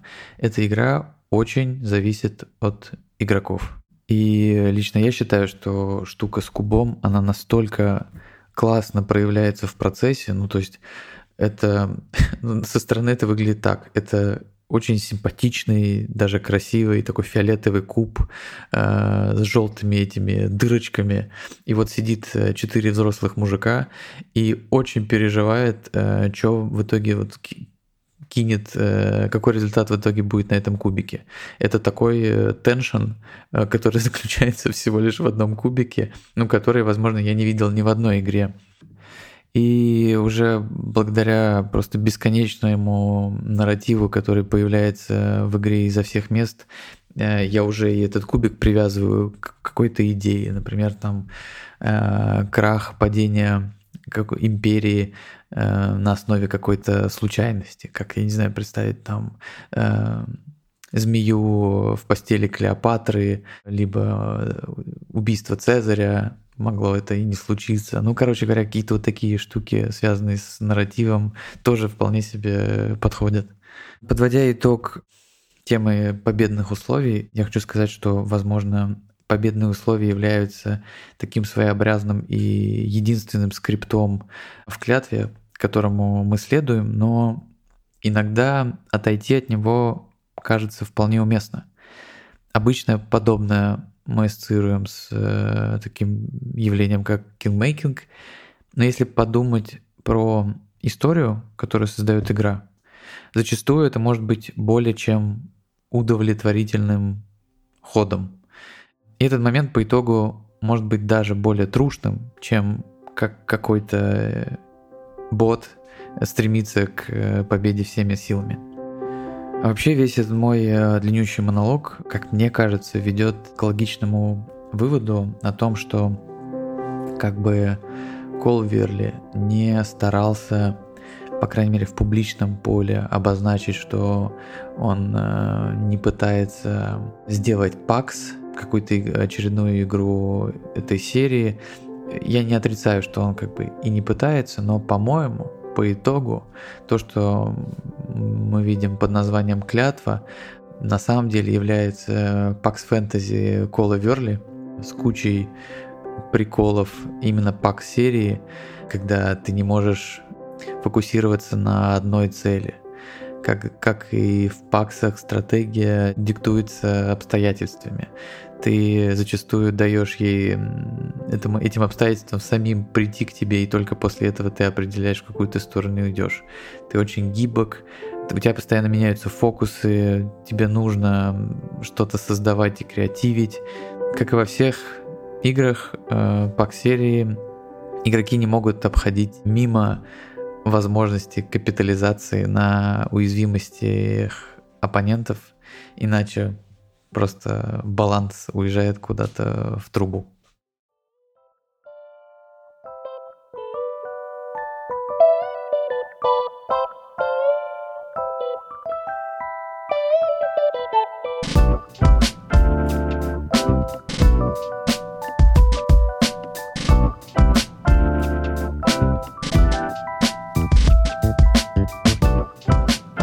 Теперь, как и сказал я где-то в начале подкаста, к нам подключаются ребята. А, Басанг, привет. Привет, привет. Рустам, привет. Всем привет. А, и сейчас мы будем говорить про а, такую штуку, как кингмейкинг. Я довольно часто ее упоминал.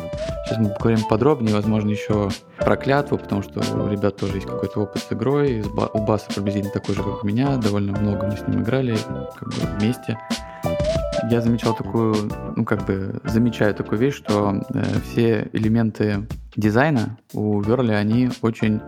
Короче, есть ощущение, что куда ты не посмотришь, у Верли на все есть ответ. Условно, ты думаешь, э, возможно, будешь думать, что вот это какая-то странная часть, и э, она какая-то, не знаю, недодуманная, недоделанная, но каждый раз, когда куда-то там погружаешься в какие-то дневники, еще что-то, ты начинаешь понимать, что она вполне себе такая, как он ее и задумывал нет никаких случайных, э, ну, по крайней мере, у меня такое впечатление складывается. Вот. И kingmaking — это тоже штука, которая существует э, не случайно. Стоит начать э, с того, что у Коула есть отдельное большое видео, где он выступает на конференции, по-моему, называется GDC. Это такая э, ежегодная дизайнерская конфа, доступ к которой можно получить, кстати, онлайн, но он платный, но при этом он ты можешь получить это. Короче, они открывают доступ ко всем, ко всем материалам спустя, по-моему, три года после конференции. Ну, то есть вот там прошла в этом году бесплатно все материалы, видео, выступления будут доступны там года через три. Она не только про настольные игры, она про геймдизайн в целом, ну, компьютерные игры, видеоигры и так далее. Э, я очень рекомендую ознакомиться с этим видео. Оно называется э, «Аргументы в защиту э, кикбейкинга». Вот, я просто не хочу его пересказывать, и ну, буду стараться, точнее, его не пересказывать. Там очень много интересных мыслей и вообще описание того, что это, для чего и так далее. Вот. Потому что есть э, такой как бы общепринятый тезис, по крайней мере, э, в РУ сообществе, что кикмейкинг это априори плохо, это какая-то э, эм, какой-то баг наравне с каким-нибудь, не знаю, альфа-игроком, ну, как, что-то такое, вот. Но, на мой взгляд, это не настолько однозначно, особенно в современном дизайне. Вот. А, я напомню вообще, что это такое. Если вкратце, то это ситуация, когда а, один из игроков или несколько игроков а, не имеют шансов на формальную победу и своими действиями каким-то образом влияют на победу или проигрыш других игроков, когда они играют уже не на свою победу. Вот. И в связи с этим э, можно затрагивать регулярно какие-то вопросы, ну то есть э, как вообще стоит играть. Э, ты играешь обязательно на победу, как бы несмотря ни на что. С этим связано много идей и концепций вообще справедливости в играх, насколько она, скажем, нужна и вообще насколько это новый, новое явление. Было ли так всегда, что игра должна быть справедливой и все такое. Вот. Изначально вообще эта штука с э, почему она так называется, это изначально э, фиговое понятие, просто потому что власть, ну как бы изна... как, фундаментально власть э, никогда не получалась от кого-то. Она была дана от Бога. Вот, власть короля, она как бы божественная, и слово кикмейкер, оно изначально э, имеет плохую коннотацию. Вот. И просто одна очень важная фраза с этой конференции, с э, выступления Кола о том, что фундаментально любая игра, особенно такая как клятва, она может быть несправедлива. И мне эта идея очень нравится, она порой упрощает вообще э, взгляд на многие вещи. Давайте поговорим об этом подробнее. Рус, что ты думаешь вообще? А, слушай, ну, как бы ты сказал в предыдущей части про клятву, вот, что, в общем-то, в ней очень много элементов из старых игр, вот, из дизайна старых игр. И Kingmaking, в общем-то, это тоже такой один из архаичных элементов, которые, в принципе, сейчас стараются избегать в геймдизайне, вот, просто потому что сейчас игры, в принципе, стерилизуют достаточно серьезно. Вот. И, ну, это, в общем, та же как бы абстрактная проблема, как бы, как и проблемы там а, баланса, вот. Но на самом деле а, никто вообще не должен делать игры, которые будут как бы разрешаться справедливо. Просто потому, что это так не работает, и я, по-моему, тоже об этом говорил в подкасте про Рут. Вот. Единственный момент, который сглаживает конкретно в клятве этот момент для игроков, которые не очень любят кингмейкинг, это то, что как бы клятва длится какое-то количество партий а, подряд. И действительно, там очень важный момент заключается в том, а, с каким исходом конкретно ты закончишь конкретную партию, потому что это будет влиять на следующую партию. И не только твою, а вообще, в принципе, как бы на мир а, этой игры, да, потому что неважно, в общем-то, если кто-то выиграл за канцлера, не обязательно, что этот человек будет в следующий раз играть за канцлера, но в этом мире игра начнется с того, что канцлер как бы одержал победу. Вот. И тут, конечно, такая лазейка получается хитрая. То есть, с одной стороны, Кул очень, скажем так, ну, хорошо, ну, я не могу сказать, что хорошо, но, по крайней мере, он очень много это объясняет всегда, про то, почему именно он выбирает такой дизайнерский, в общем-то, твист с киномейкингом, вот. Но работает это хорошо, мне кажется, как раз-таки в клятве, потому что вот в том же Руте, когда а, мы обсуждали в прошлый раз этот момент, ты, ты приводил а, пример там вот истории, что он там на каком-то конвенте сидел смотрел, как люди играют на ступеньках там где-то, вот, и у них уже были а, в ячейке, да, то есть в этой группе как бы игроков, какие-то люди, которые победили уже не один раз, и, соответственно, против них все играли а, более осторожно или более настороженно. И это на самом деле достаточно типичная а, история всех игр а, конфликтных, которые со временем сваливаются в метагейм. Вот. И поэтому, собственно, еще именно поэтому клятву, конечно, нужно проходить одной группой людей, ну, проходить в кавычках, я имею в виду, вот, и как минимум какое-то количество партий этих людей не менять именно потому, что вот этот метагейм, он, собственно, и формируется в процессе игры, включая как бы, вот, результаты этого кингмейкинга, зачастую и предопределяет. Потому что, ну, я как бы давно, ну, не секрет, что я очень люблю и настольную Дюну, и настольную э, Игру престолов, как бы, вот, и такие вещи. И, в общем-то, там тоже всегда складывается комьюнити, в котором какие-то люди априори начинают любую партию с определенным бэкграундом. То есть это такой тоже а, условно legacy элемент, только уже а, не механический, а над столом. Вот. И очень-очень много таких игр, на самом деле, в которые формируют вокруг себя очень большую а, группу людей, которые вот в этой мете условно варятся. Вот. И есть, в общем-то, такие компетитив, достаточно агрессивные игроки, которые, в общем-то, такой путь выбирают практически в любой игре. Ну, а другое дело, что Кол, в общем-то, не пытается это а, условно фиксить на БГГ, да, потом или рассказывать, что вы меня неправильно поняли. Вот, и эта позиция достаточно, в общем-то, честная и справедливая. Вот, точно так же, как, а, например, Адам Клопинский не пытается всем доказать, что в Немезисе там есть баланс. Просто потому, что его там нет, и вернее, не, не, не то, что его там нет, просто он немножечко другой, чем обычные люди типа понимают под словом баланс на настольных играх.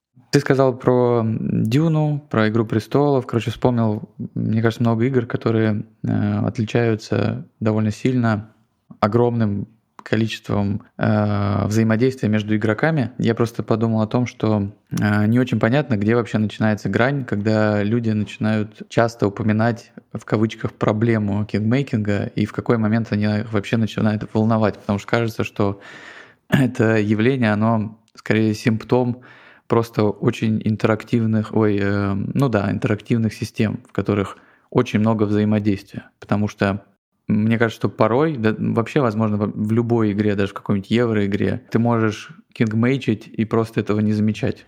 Да, то есть непонятно, короче, когда начинается вообще вот эта грань, которая, короче, волнует, э, может вообще кого-то волновать. Ну вот. Да, э, все так, и это, собственно, э, тоже большой, на самом деле, момент, который, ну, такой значимый момент, который меня всегда смущает э, в критике очень большого количества людей, да, там критики настольных игр. Вот. И ты абсолютно прав, и кингмейчить можно и в условном брасе, вот, и в условной э, терромистике, или уж там тем более в какой-нибудь проекте Гая, когда ты просто э, можешь ну, там, практически целенаправленно да, совершать какие-то действия, которые не принесут э, профит тебе, но помогут, соответственно, Э, какому-то другому игроку. Вот. Вообще, как бы, ну, знаешь, есть как бы такие дефиниции, да, что а, якобы есть несколько видов э, кингмейкинга, то есть один из них там это условно, когда ты, а, когда у тебя есть как бы выбор, то есть либо ты что-то делаешь, а, или и при этом не имеешь шансов на победу, вот, ну ты просто что-то делаешь, чтобы что-то делать, вот. Либо если ты ничего не делаешь, то выигрывает другой игрок. Вот. То есть это как бы такое, да, типа а, бездействие, которое в итоге приводит к победе другого игрока. Вот. А есть ситуация, когда люди целенаправленно в ущерб себе, например, играют в пользу каких-то других игроков. Но на самом деле, собственно, вся суть э, дизайнов э, Verly заключается именно в этом, в том, что, в принципе, создавая такие системы, люди очень часто формируют вообще свои какие-то собственные э, клятвы или руты или пакс Памира. Вот, кстати, мы разговаривали там тоже с тобой там про Памир, вот, и очень много людей играют в него совершенно по-разному. Так же, как очень многие люди играют совершенно по-разному. Там в старые а, там, FLG-шные игры, типа там Игры престолов или Forbidden Stars или там Battlestar Galactica, формируя абсолютно там какие-то свои уникальные в общем-то, сетапы и превращая эту игру в своем виде в абсолютно уникальную игру. И это как раз-таки тоже то, о чем Кол говорит, о том, что типа на протяжении там, каких-то многих лет, там, если кто-то найдет условно на чердаке у отца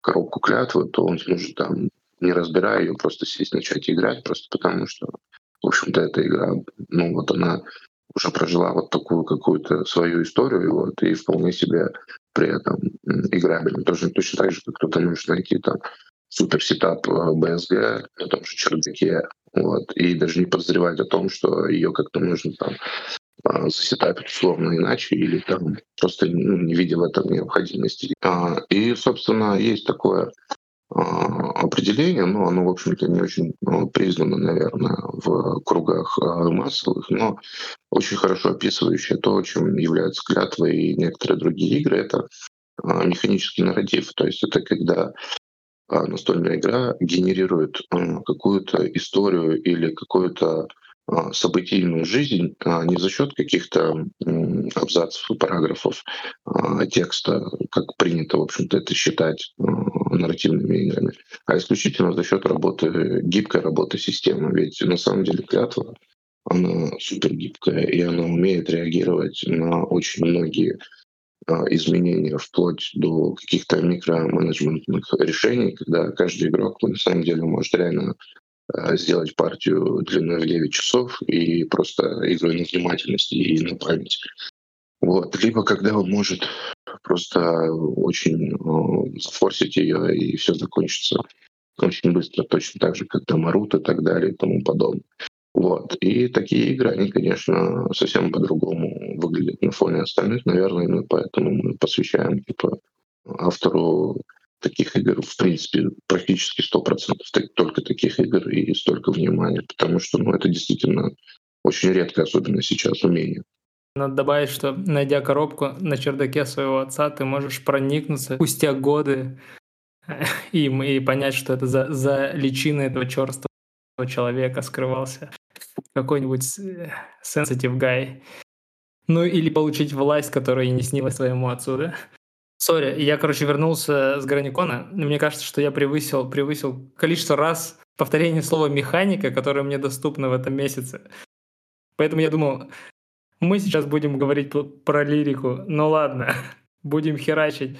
Мне кажется, что, э, отвечая на твой вопрос, Кир, мне кажется, что если мы говорим о том, почему там есть условно плохой kingmaking, и когда мы говорим про Brass какой-нибудь, конечно, это плохой kingmaking. Э, то есть есть э, тут слом, что он может быть прям ужасен и не, не идти игре. Просто есть как бы игры, в которых заложен кингмейкинг, как «Игра престолов» или «Рут» или «Клятва».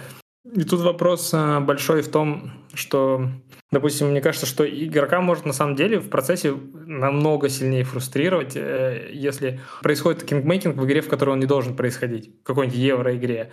Но если он происходит в нормальных условиях в игре, в которой он должен происходить, тут просто, если тебе это не нравится, то тебе просто не нравятся такие игры. Но ты это можешь понять и на правилах, на этапе изучения правил, или просто по обзорам.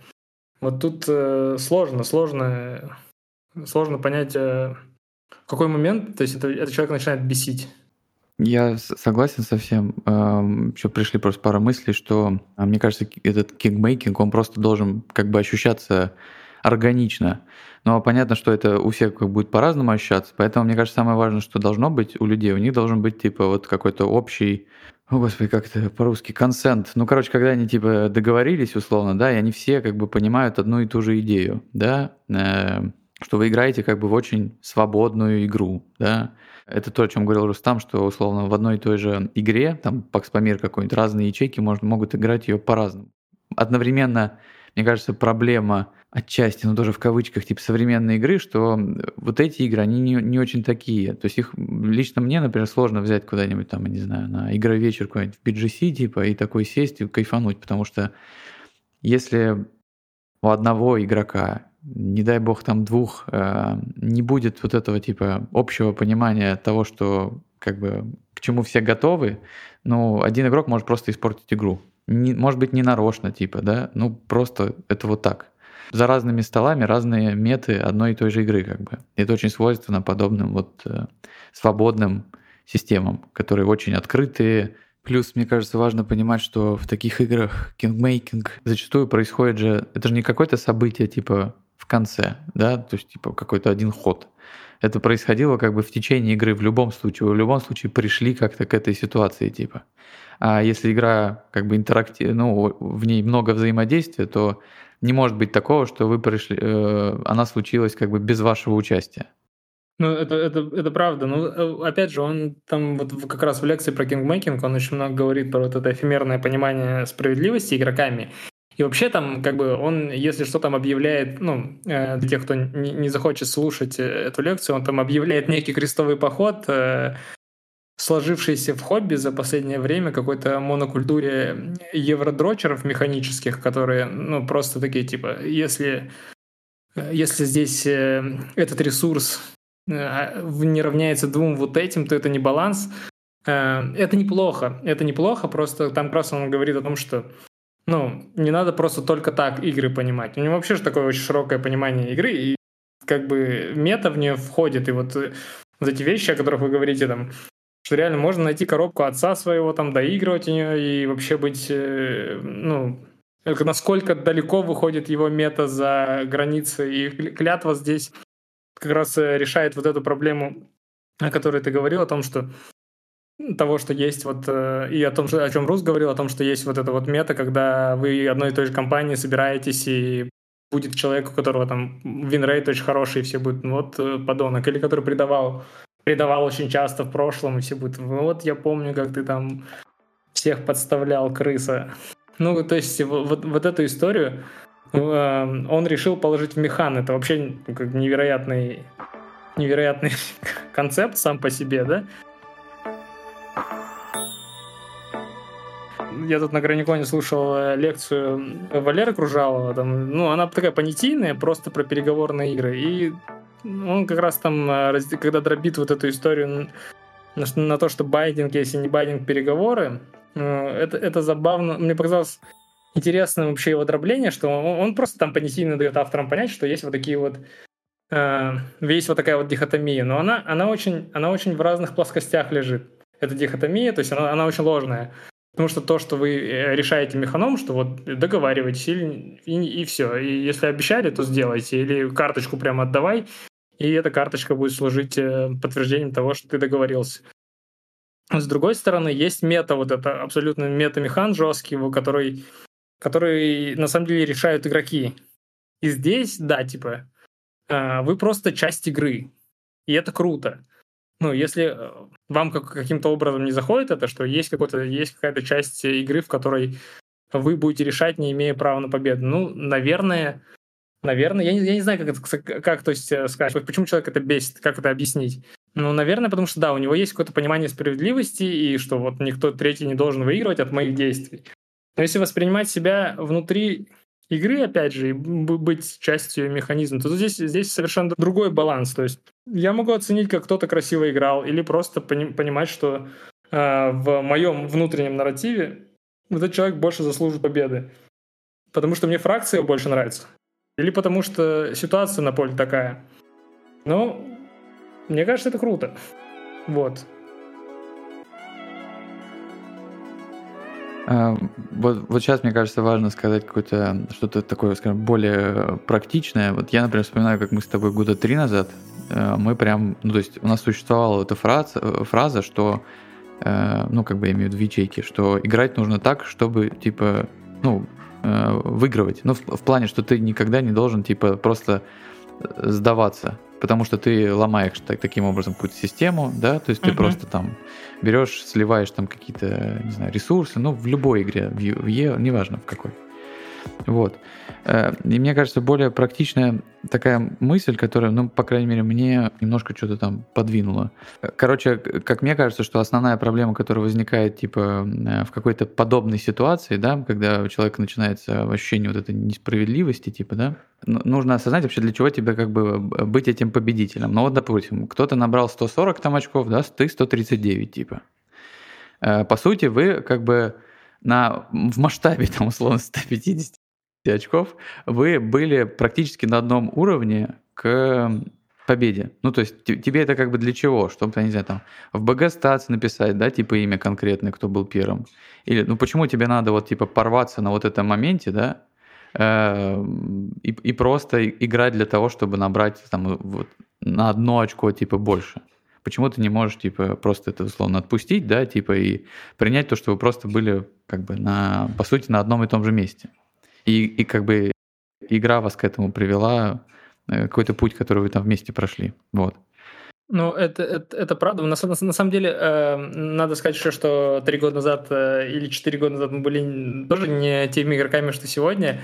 То есть было время, когда мне тоже казалось какой-то, ну, западней и вообще с чем-то противоестественным, э, ну, какой-то какой жесткий кингмейкинг. Э, мне, мне кажется, что как раз э, я все еще иду этот путь вместе с клятвой, и она прикольно проводит тебя через то, что ты понимаешь, что о, нифига себе. То есть была партия, я очень хорошо помню партию, в которой Коля был канцлер, канцлером, я, я был гражданином, ну, я, я заканчивал гражданином, я выиграл гражданином, но мне кажется, Коля радовался больше, чем я. Но мы, мы вдвоем орали вообще жестко там. То есть, э, и прикольно, что он, он довольно э, сильно повлиял на то, что я выиграл за гражданина, то есть там за Ситизена. И в, в партии это не было как-то противоестественно, это было очень логично. И он уже тогда, тогда к тому времени, по-моему, два раза подряд победил, да, и э, он понимал, что ему уже довольно трудно играть постоянно против всех.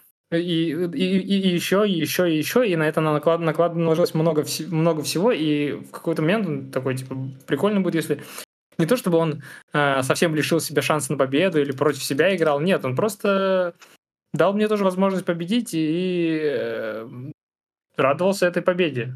И это было забавно, и такое, такое мало где бывает. А, да, тоже это помню. И э, добавлю еще к предыдущей своей мысли, возможно, то, что надо было сказать ну, как бы сразу. Короче, что, мне кажется, главная проблема — это осознание того, ну, точнее, просто э, подход твой к игре в том, что ты за нее садишься только чтобы выиграть. Ну, то есть ты вот начинаешь играть и проводишь там час, два, три, э, играя именно в то, чтобы победить, типа. Но если попробовать э, взять подобные игры, о которых мы говорим, да, не любую, наверное, а вот именно, например, клятву, и попробовать подумать о том, что ты это делаешь не для того, чтобы, типа, вот обязательно победить. Типа, у тебя есть другие еще какие-то возможности. Ты там исследуешь этот мир, создаешь какие-то прикольные ситуации, э, влияешь на других игроков, на их победу, их поражение и так далее. Ну, то есть, э, мне на сегодняшний день кажется чуть странным думать, ну, как бы садиться за это с вот под, подобной мыслью, что, типа, я сажусь, чтобы выиграть. Потому что она ну, по крайней мере, лично мне, она, она мне сильно мешает. Особенно, когда это просто странно делать в играх, в которых тебе дают специально, типа, создают фреймворк какой-то, вот, да, рамки, в которых ты можешь этого не делать. Типа, я понимаю, что это сложно мысль эту принять в игре какой-нибудь, ну, гораздо более стандартной. Э, но мне кажется, тоже возможно. Вот. Ну, да, просто тут, наверное, а, Почему столько рассуждений об этом конкретно с этой игрой, да? А, просто, наверное, потому, что если как бы эти водные не принимать сначала самого, то, наверное, допустить, ну, нужно понимать, что, скорее всего, как бы игра э, очень сильно не понравится. Вот. И это прям такой, типа, социальный контракт, э, в принципе, с Колом Верли в каком-то смысле и со всеми его играми, что если ты не готов а, к тому, что тебя могут обойти а, там буквально в долях секундах там, на одной карте, или что ты можешь не реализовать там свои планы просто потому, что, вот, не знаю, ты как в Джон Компани решил поторговать ну, в четырех регионах, но не прокинул кубики, поторговал в нулях, и компания закрылась, и ты проиграл, то я думаю, что, в принципе, наверное, э, ну, даже пытаться не стоит, вот в, частности, в случае с клятвой, потому что, ну, просто потому что это типа э, как бы вообще основная мысль, основная идея. И она вообще абсолютно неразрывна. То есть играть в клятву как э, в стендалон э, соревновательную игру, вот, это, ну, наверное, можно, просто я, я думаю, что в этом случае следует поискать какие-то другие настольные игры, вот, которые могут дать более рафинированный в этом плане опыт, вот, и не фрустри... которые не фрустрируют там игроков настолько, насколько это делает клятва. Вот, ну, мне, по крайней мере, так кажется. Я уже отчасти говорил э, об этом в подкасте. Короче, у меня просто короткая история о том, что мы когда собирались там с абсолютно незнакомыми мне чуваками на игротеке у Низы, играли в Бриан Бару, э, потом в Кей Лондон, это типа вариация Кифлаура, ну не суть. Э, и мы просто разговаривали э, о каких-то играх и говорили про клятву. Э, и что один чувак сказал, что... Я что-то говорил там про кингмейкинг. Я понял, что один чувак, который играл в него не один раз, он вообще не понимает, о чем я. Он этого вообще ничего не замечает. Нет там никаких... То есть он априори как бы для себя осознавал, ну как бы и вслух это говорил, что нет, таких плохих там вещей нету, типа. Э, и в какой-то момент я понял, что, ну, во-первых, у него просто, ну, не очень условно много там опыта, да, там не с конкретно взгляд, а вообще с играми. И э, мне нравится мысль о том, что из-за этого у чувака нет каких-то шор, да, в которых вот он типа э, замкнулся, да, и знает, что такое хороший дизайн, что такое хорошие игры, и знает, что вот это вот плохо, типа, да, он не знает. Он как раз гораздо более открыт каким-то вещам, и они его типа не парят, он просто играет. Вот. И э, я это к тому, что я от себя этого тоже стараюсь, короче, чаще об этом думать и как бы вот. Ну, это, кстати, легко так замкнуться, потому что, опять же, я говорю, типа, что Кол как раз говорит об этом в лекции, что есть вот эта монокультура какая-то э, евродрочеров. Ну, то есть э, в хобби, на самом деле, установился такой мейнстрим жесткий, и как-то все стали очень ну, исповедовать э, одну вот такую вот э, сухую историю, где можно все на, на все либо повлиять, либо все это зажать в рамки механик. И эта мысль доминирующая, и можно стать очень легко ее заложником. Я как понимаю, ты имеешь в виду, что типа вот, что мы садимся, оцениваем игру только сквозь вот какие-то ее там если у нее две механики, то она плохая, если у нее 10 и они ничего, то она хорошая. Ты вот что-то подобное имеешь в виду, да? Ну да, и про, ну и про баланс вообще в целом, что они многие там на жестком балансе построены, собственно, и что вот вычеркивается вот эта история с какой-то метой. Но мне кажется, что это вообще очень тяжелый, тяжелый для геймдизайнера скилл заставить, ну то есть условно легко, легко поиграть миплами, да? А, очень трудно геймдизайнеру заставить, ну, то есть поиграть игроками прям. Верлиш пытается это делать, он пытается вот, эм, он знает, что конкретные конкретной партии будет, может быть такая ситуация, может быть другая ситуация, но ее создадут игроки. Очень жестко создадут. То есть они, и влияние игроков на игру будет какое-то невероятное. И в клятве это прям пик вот этой истории, где он играет тобой. Ну, то есть он э, задает тебе какой-то мир, в котором ты, да, через интерактив с этим миром ты вообще ну, выстраиваешь свою историю. Мне кажется, что это, это трудно предсказать, что ну, если у тебя недостаточно скилла, особенно такого геймдизайнерского, то это просто трудно, и поэтому все делают вот обычные там, ну, не обычные, а ну, хорошие, может быть, даже гениальные, но, но такой вот механ. Мне на сегодняшний день близка мысль о том, что несмотря на то, что мы зачастую собираемся, типа, четыре взрослых мужика, садимся там и, и играем в какие-то системы, нужно как бы не забывать, что это игры. Вот. И мне это в последнее время идея очень сильно заходит. И я явно от этого, ну, то есть, получаю больше удовольствия там, чем чуть ранее. Вот. А, вообще нужно относиться, мне кажется, к клятве иногда, ну, не то чтобы прям буквально, а вот э, иногда, да, забывать, что это творчество одного из самых, самых гениальных геймдизайнеров и думать, что ты внутри какой-то серии про Астерикса и Обеликс. И вы, и вы такие... Вот Астерикс и Обеликс сейчас против Цезаря, а потом в Египте вместе с Цезарем куда-то херачат. Ну, какой-то такой, мне кажется, может быть, э, там э, такая мета может складываться. То есть она абсолютно такая странная. То есть я помню, в детстве смотрел фильмы, они вроде как не любили этого Цезаря, потом они вместе в Египет поехали.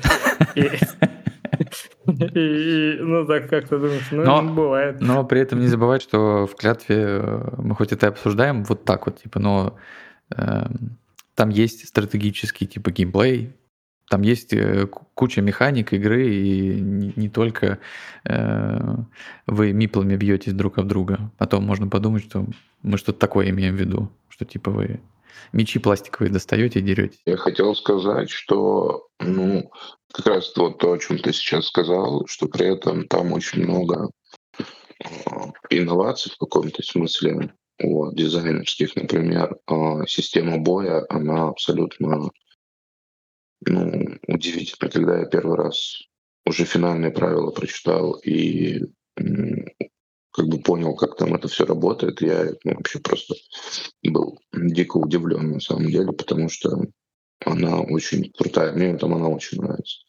Вот. Большое количество разных карт с разными эффектами, которые а, могут комбиться, а могут вообще не комбиться. Какие-то очень ну, страшные, какие-то вроде как бы ты смотришь, они бесполезны, но при этом в определенный момент они могут играть.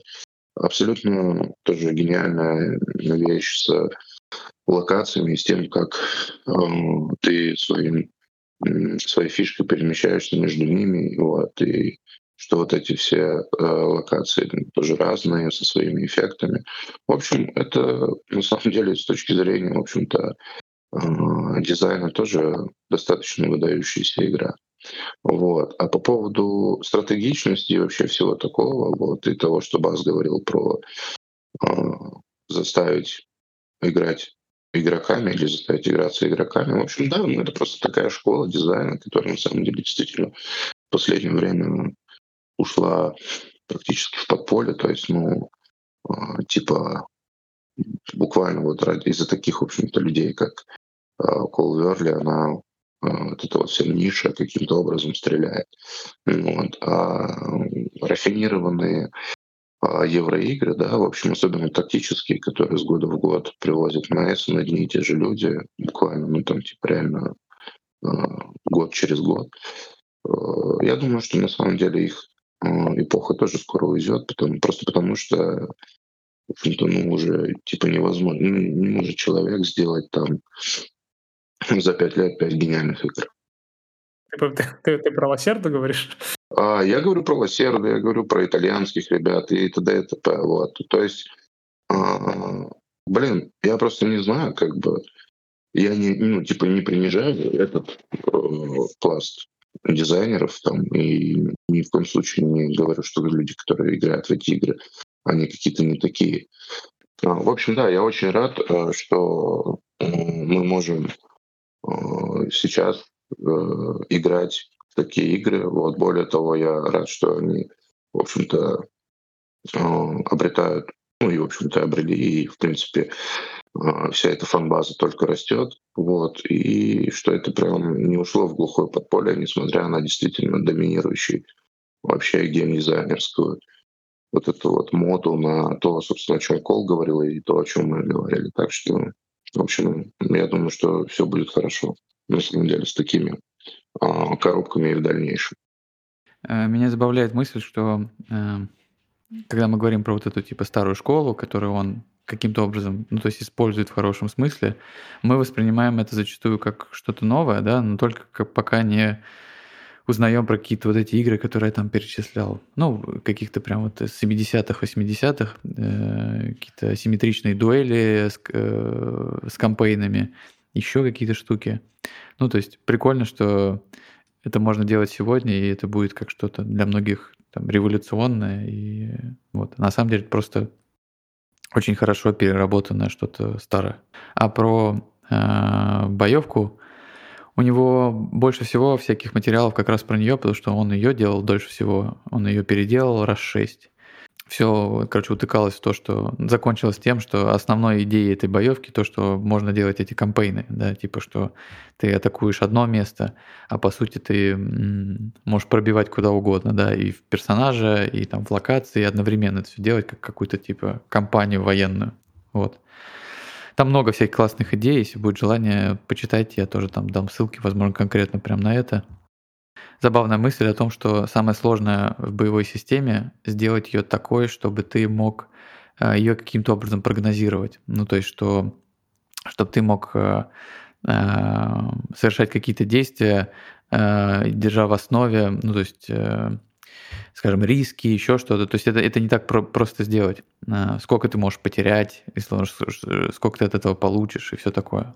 Блин, еще снова вспоминаю видео, и, блин, прям очень настоятельно рекомендую посмотреть всем, кому хоть чуть-чуть интересно, потому что не хочется просто это все повторять, но очень классная идея, идея о том, что э, справедливость вообще в тех же самых играх довольно новое явление, потому что когда-то э, жульничество, если можно так назвать, оно было довольно романтизировано от там троянского коня какого-нибудь до Э, до жульничества в шахматах. Ну, кстати, от, от этой идеи э, справедливости это все идет как раз, что есть какая-то, ну, реально какое-то эфемерное понятие, в котором в которое игроки вкладывают, э, вкладывают в игру, мне кажется. И тут эм, мир, он немножко не такой, он несправедливый ни хрена. И какая-нибудь реальная игра престолов это неплохо объясняет, что ну, если вы хотите играть в игры, в которых все, все ровно, то вы не сможете играть в Игру престолов, да, потому что ну, потому что э, чуваки с Железных островов, они не сеют, как бы, да, откуда у них пшено. И, соответственно, ну, сразу жизнь рождает несправедливость. Она проецируется в игры, и а, получить от такой игры справедливость будет означать не получить Игру престолов. И также с, немножко с клятвой и рутом работает. То есть э, концептуально это просто, ну, вот э, кингмейкинг здесь оправдан тем, что это концептуально так, и это и в жизни так. Это огромный, огромная мета, которая создана на самом деле и проецирована вот в игру. Она создана изначально за ее пределами, да, и троянскими конями, и прочей историей человеческого бесчестия. Да? Обратимся к классикам. Давайте вообще о том, что King, почему кингмейкинг в клятве э, еще приколен тем, что ты можешь же очутиться в пятой партии в уже в созданном мире, и вот это вот э, история, в которой вы находитесь в мире, в который уже был, и ты в нем уже жил, ты не можешь его воспринимать как справедливый мир, потому что он э, уже тебя наказывал так-то. И в нем уже происходили какие-то события, и в нем уже кто-то победил. И, это тоже прикольно. То есть нужно понимать, что э, он очень, ну, здесь э, Коул прикольно, прикольно показывает этот мир в середине пути. То есть если мы в шестой партии, то это по-другому не передать, кроме как кингмейкингом. Э, и от этого мир становится невероятно крутым, потому что ну, любой, любая крутая вселенная, сайфайная, неважно, фэнтезийная, она имеет прошлое, очень, очень крутое, динамичное прошлое, которое э, какими-то памятниками прошлых эпох смотрит на вас э, с портретов, с, со всяких э, гобеленов и историй бардов, звучит в историях бардов. И эту мету не выстроить без кингмейкинга ну, просто невозможно. А, вообще мысль о том, что, не знаю, может, я ее продолжу, короче, что кикмейкинг может быть одним из инструментов создания каких-то необычных, нестандартных нарративов, типа, да, что э, каких-то концовок. Ну, по сути, если бы э, все было очень справедливо, да, ты как ты сказал, не было бы э, так, так, ну, как бы, так, такой популярности у каких-нибудь вещей типа там «Игры престолов», да, она же вообще ни хера не справедливая, типа, и всем это очень нравится. Все эти твисты, они, типа, ну, прям жесткие, типа, они не связаны никак с э, какой-то стандартной идеей, типа, справедливости. Да, о чем, о чем речь? Мне вообще очень э, нравится вот этот нарратив его, где ты сам создал это прошлое, и оно вот сейчас э, тебя преследует. Это как э, почему там людям всем нравятся Звездные войны? Потому что в Звездных войнах э, есть какие-то неведомые джедаи, как орден джедаев, который когда-то пал.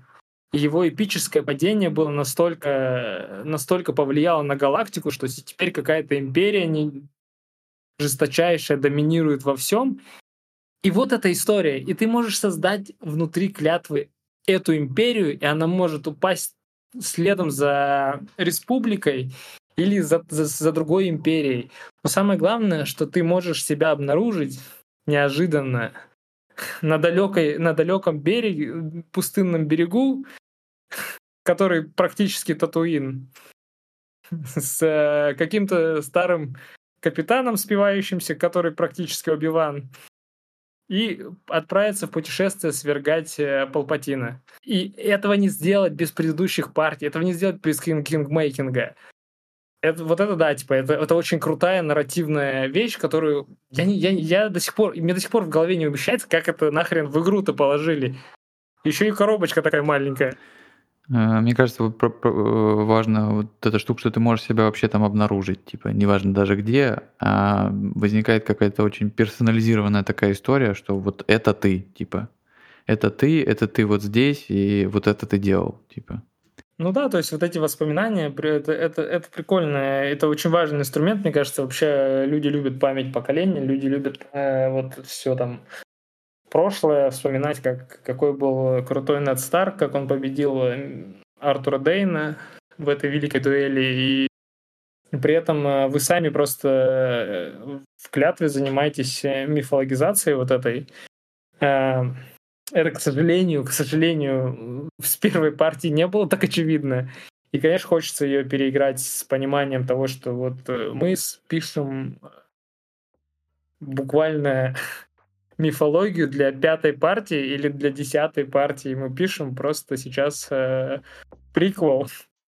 И мне кажется, вообще будет невероятно круто играться, если с самой первой партии осознавать вот эту мысль.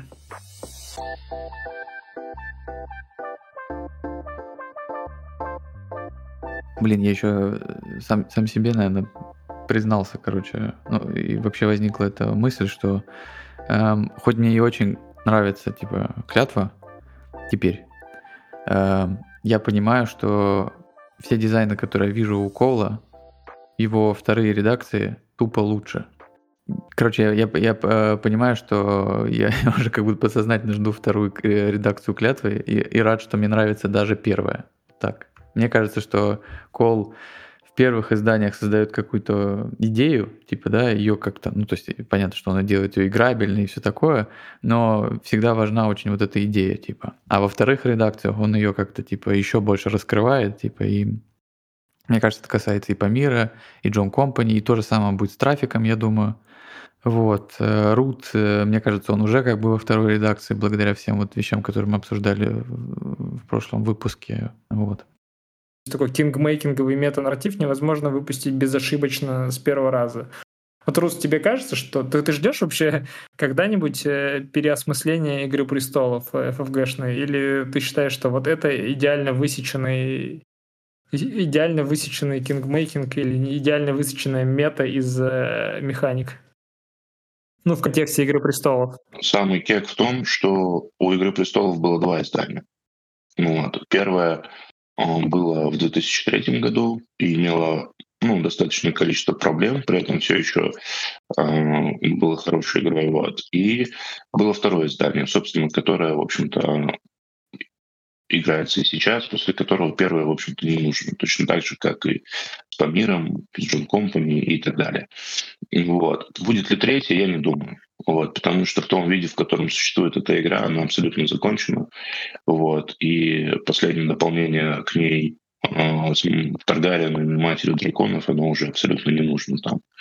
Я единственный момент хотел сказать еще э, про а, чуть-чуть откатываясь назад, а, про песчаные а, берега и обиванов, может сложиться впечатление ну, у слушателей, что кля игра песочница, вот, в которой мы будем как бы много что делать, где-то ходить и искать себе приключения. На самом деле нужно понимать, что система, она, в общем-то, достаточно жесткая и требовательная. Вот. И э, понимание придет, наверное, партии, ну, э, к концу, может первой партии у кого-то там со второй и так далее.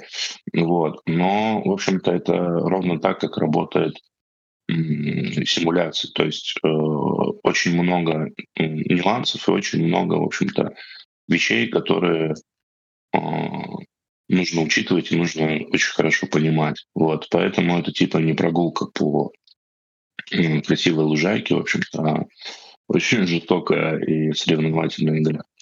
И по поводу второго издания, на самом деле, я не думаю, что будет второе издание как клятве. Я, может быть, а, думаю, что в допе, в котором, а, который будет, будет много изменений каких-то.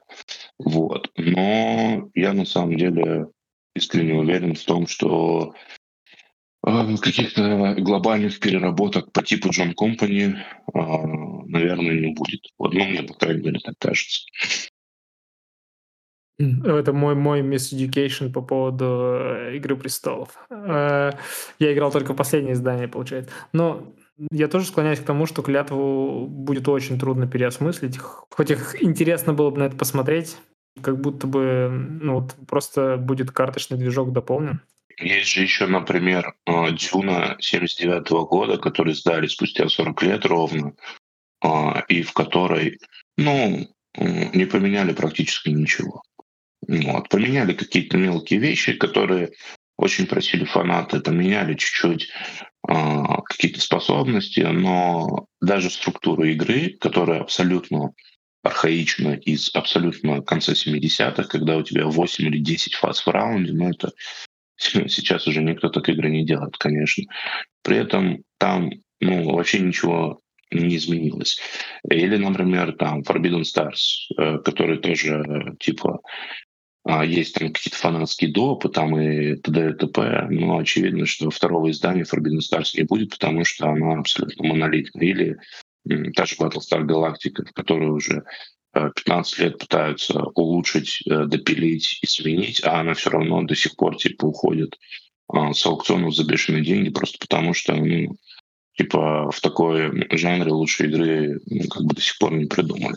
Вот. И мне кажется, клятва она вполне себе тут про пул э, игр, в которые будут играть. И тут видишь еще такой момент, что э, чтобы хорошо в нее играть, ну, хорошо, чтобы, не знаю, научиться в нее играть, э, чтобы понять ее, нужно очень много усилий. И если они а, через какое-то время обновят ее, то это будет, мне кажется, довольно серьезным ударом по таким фанатам, потому что а, это какое-то все равно немножко сдвижение и обнуление типа опыта, потому что, типа, ребят, вы, конечно, молодцы, записали касты, там, типа, почитали мои дневники.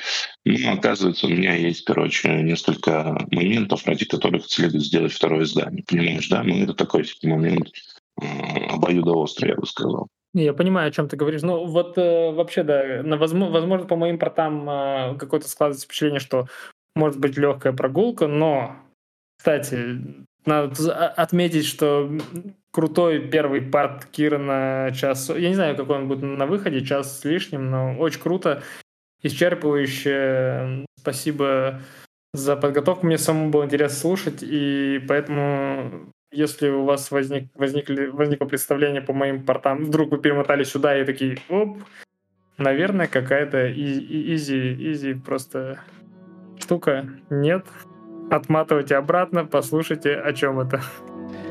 Ну, на этом тогда и закончим. Э, спасибо всем, кто дослушал. Всем спасибо, ребят, спасибо. И всем пока. Спасибо, пока.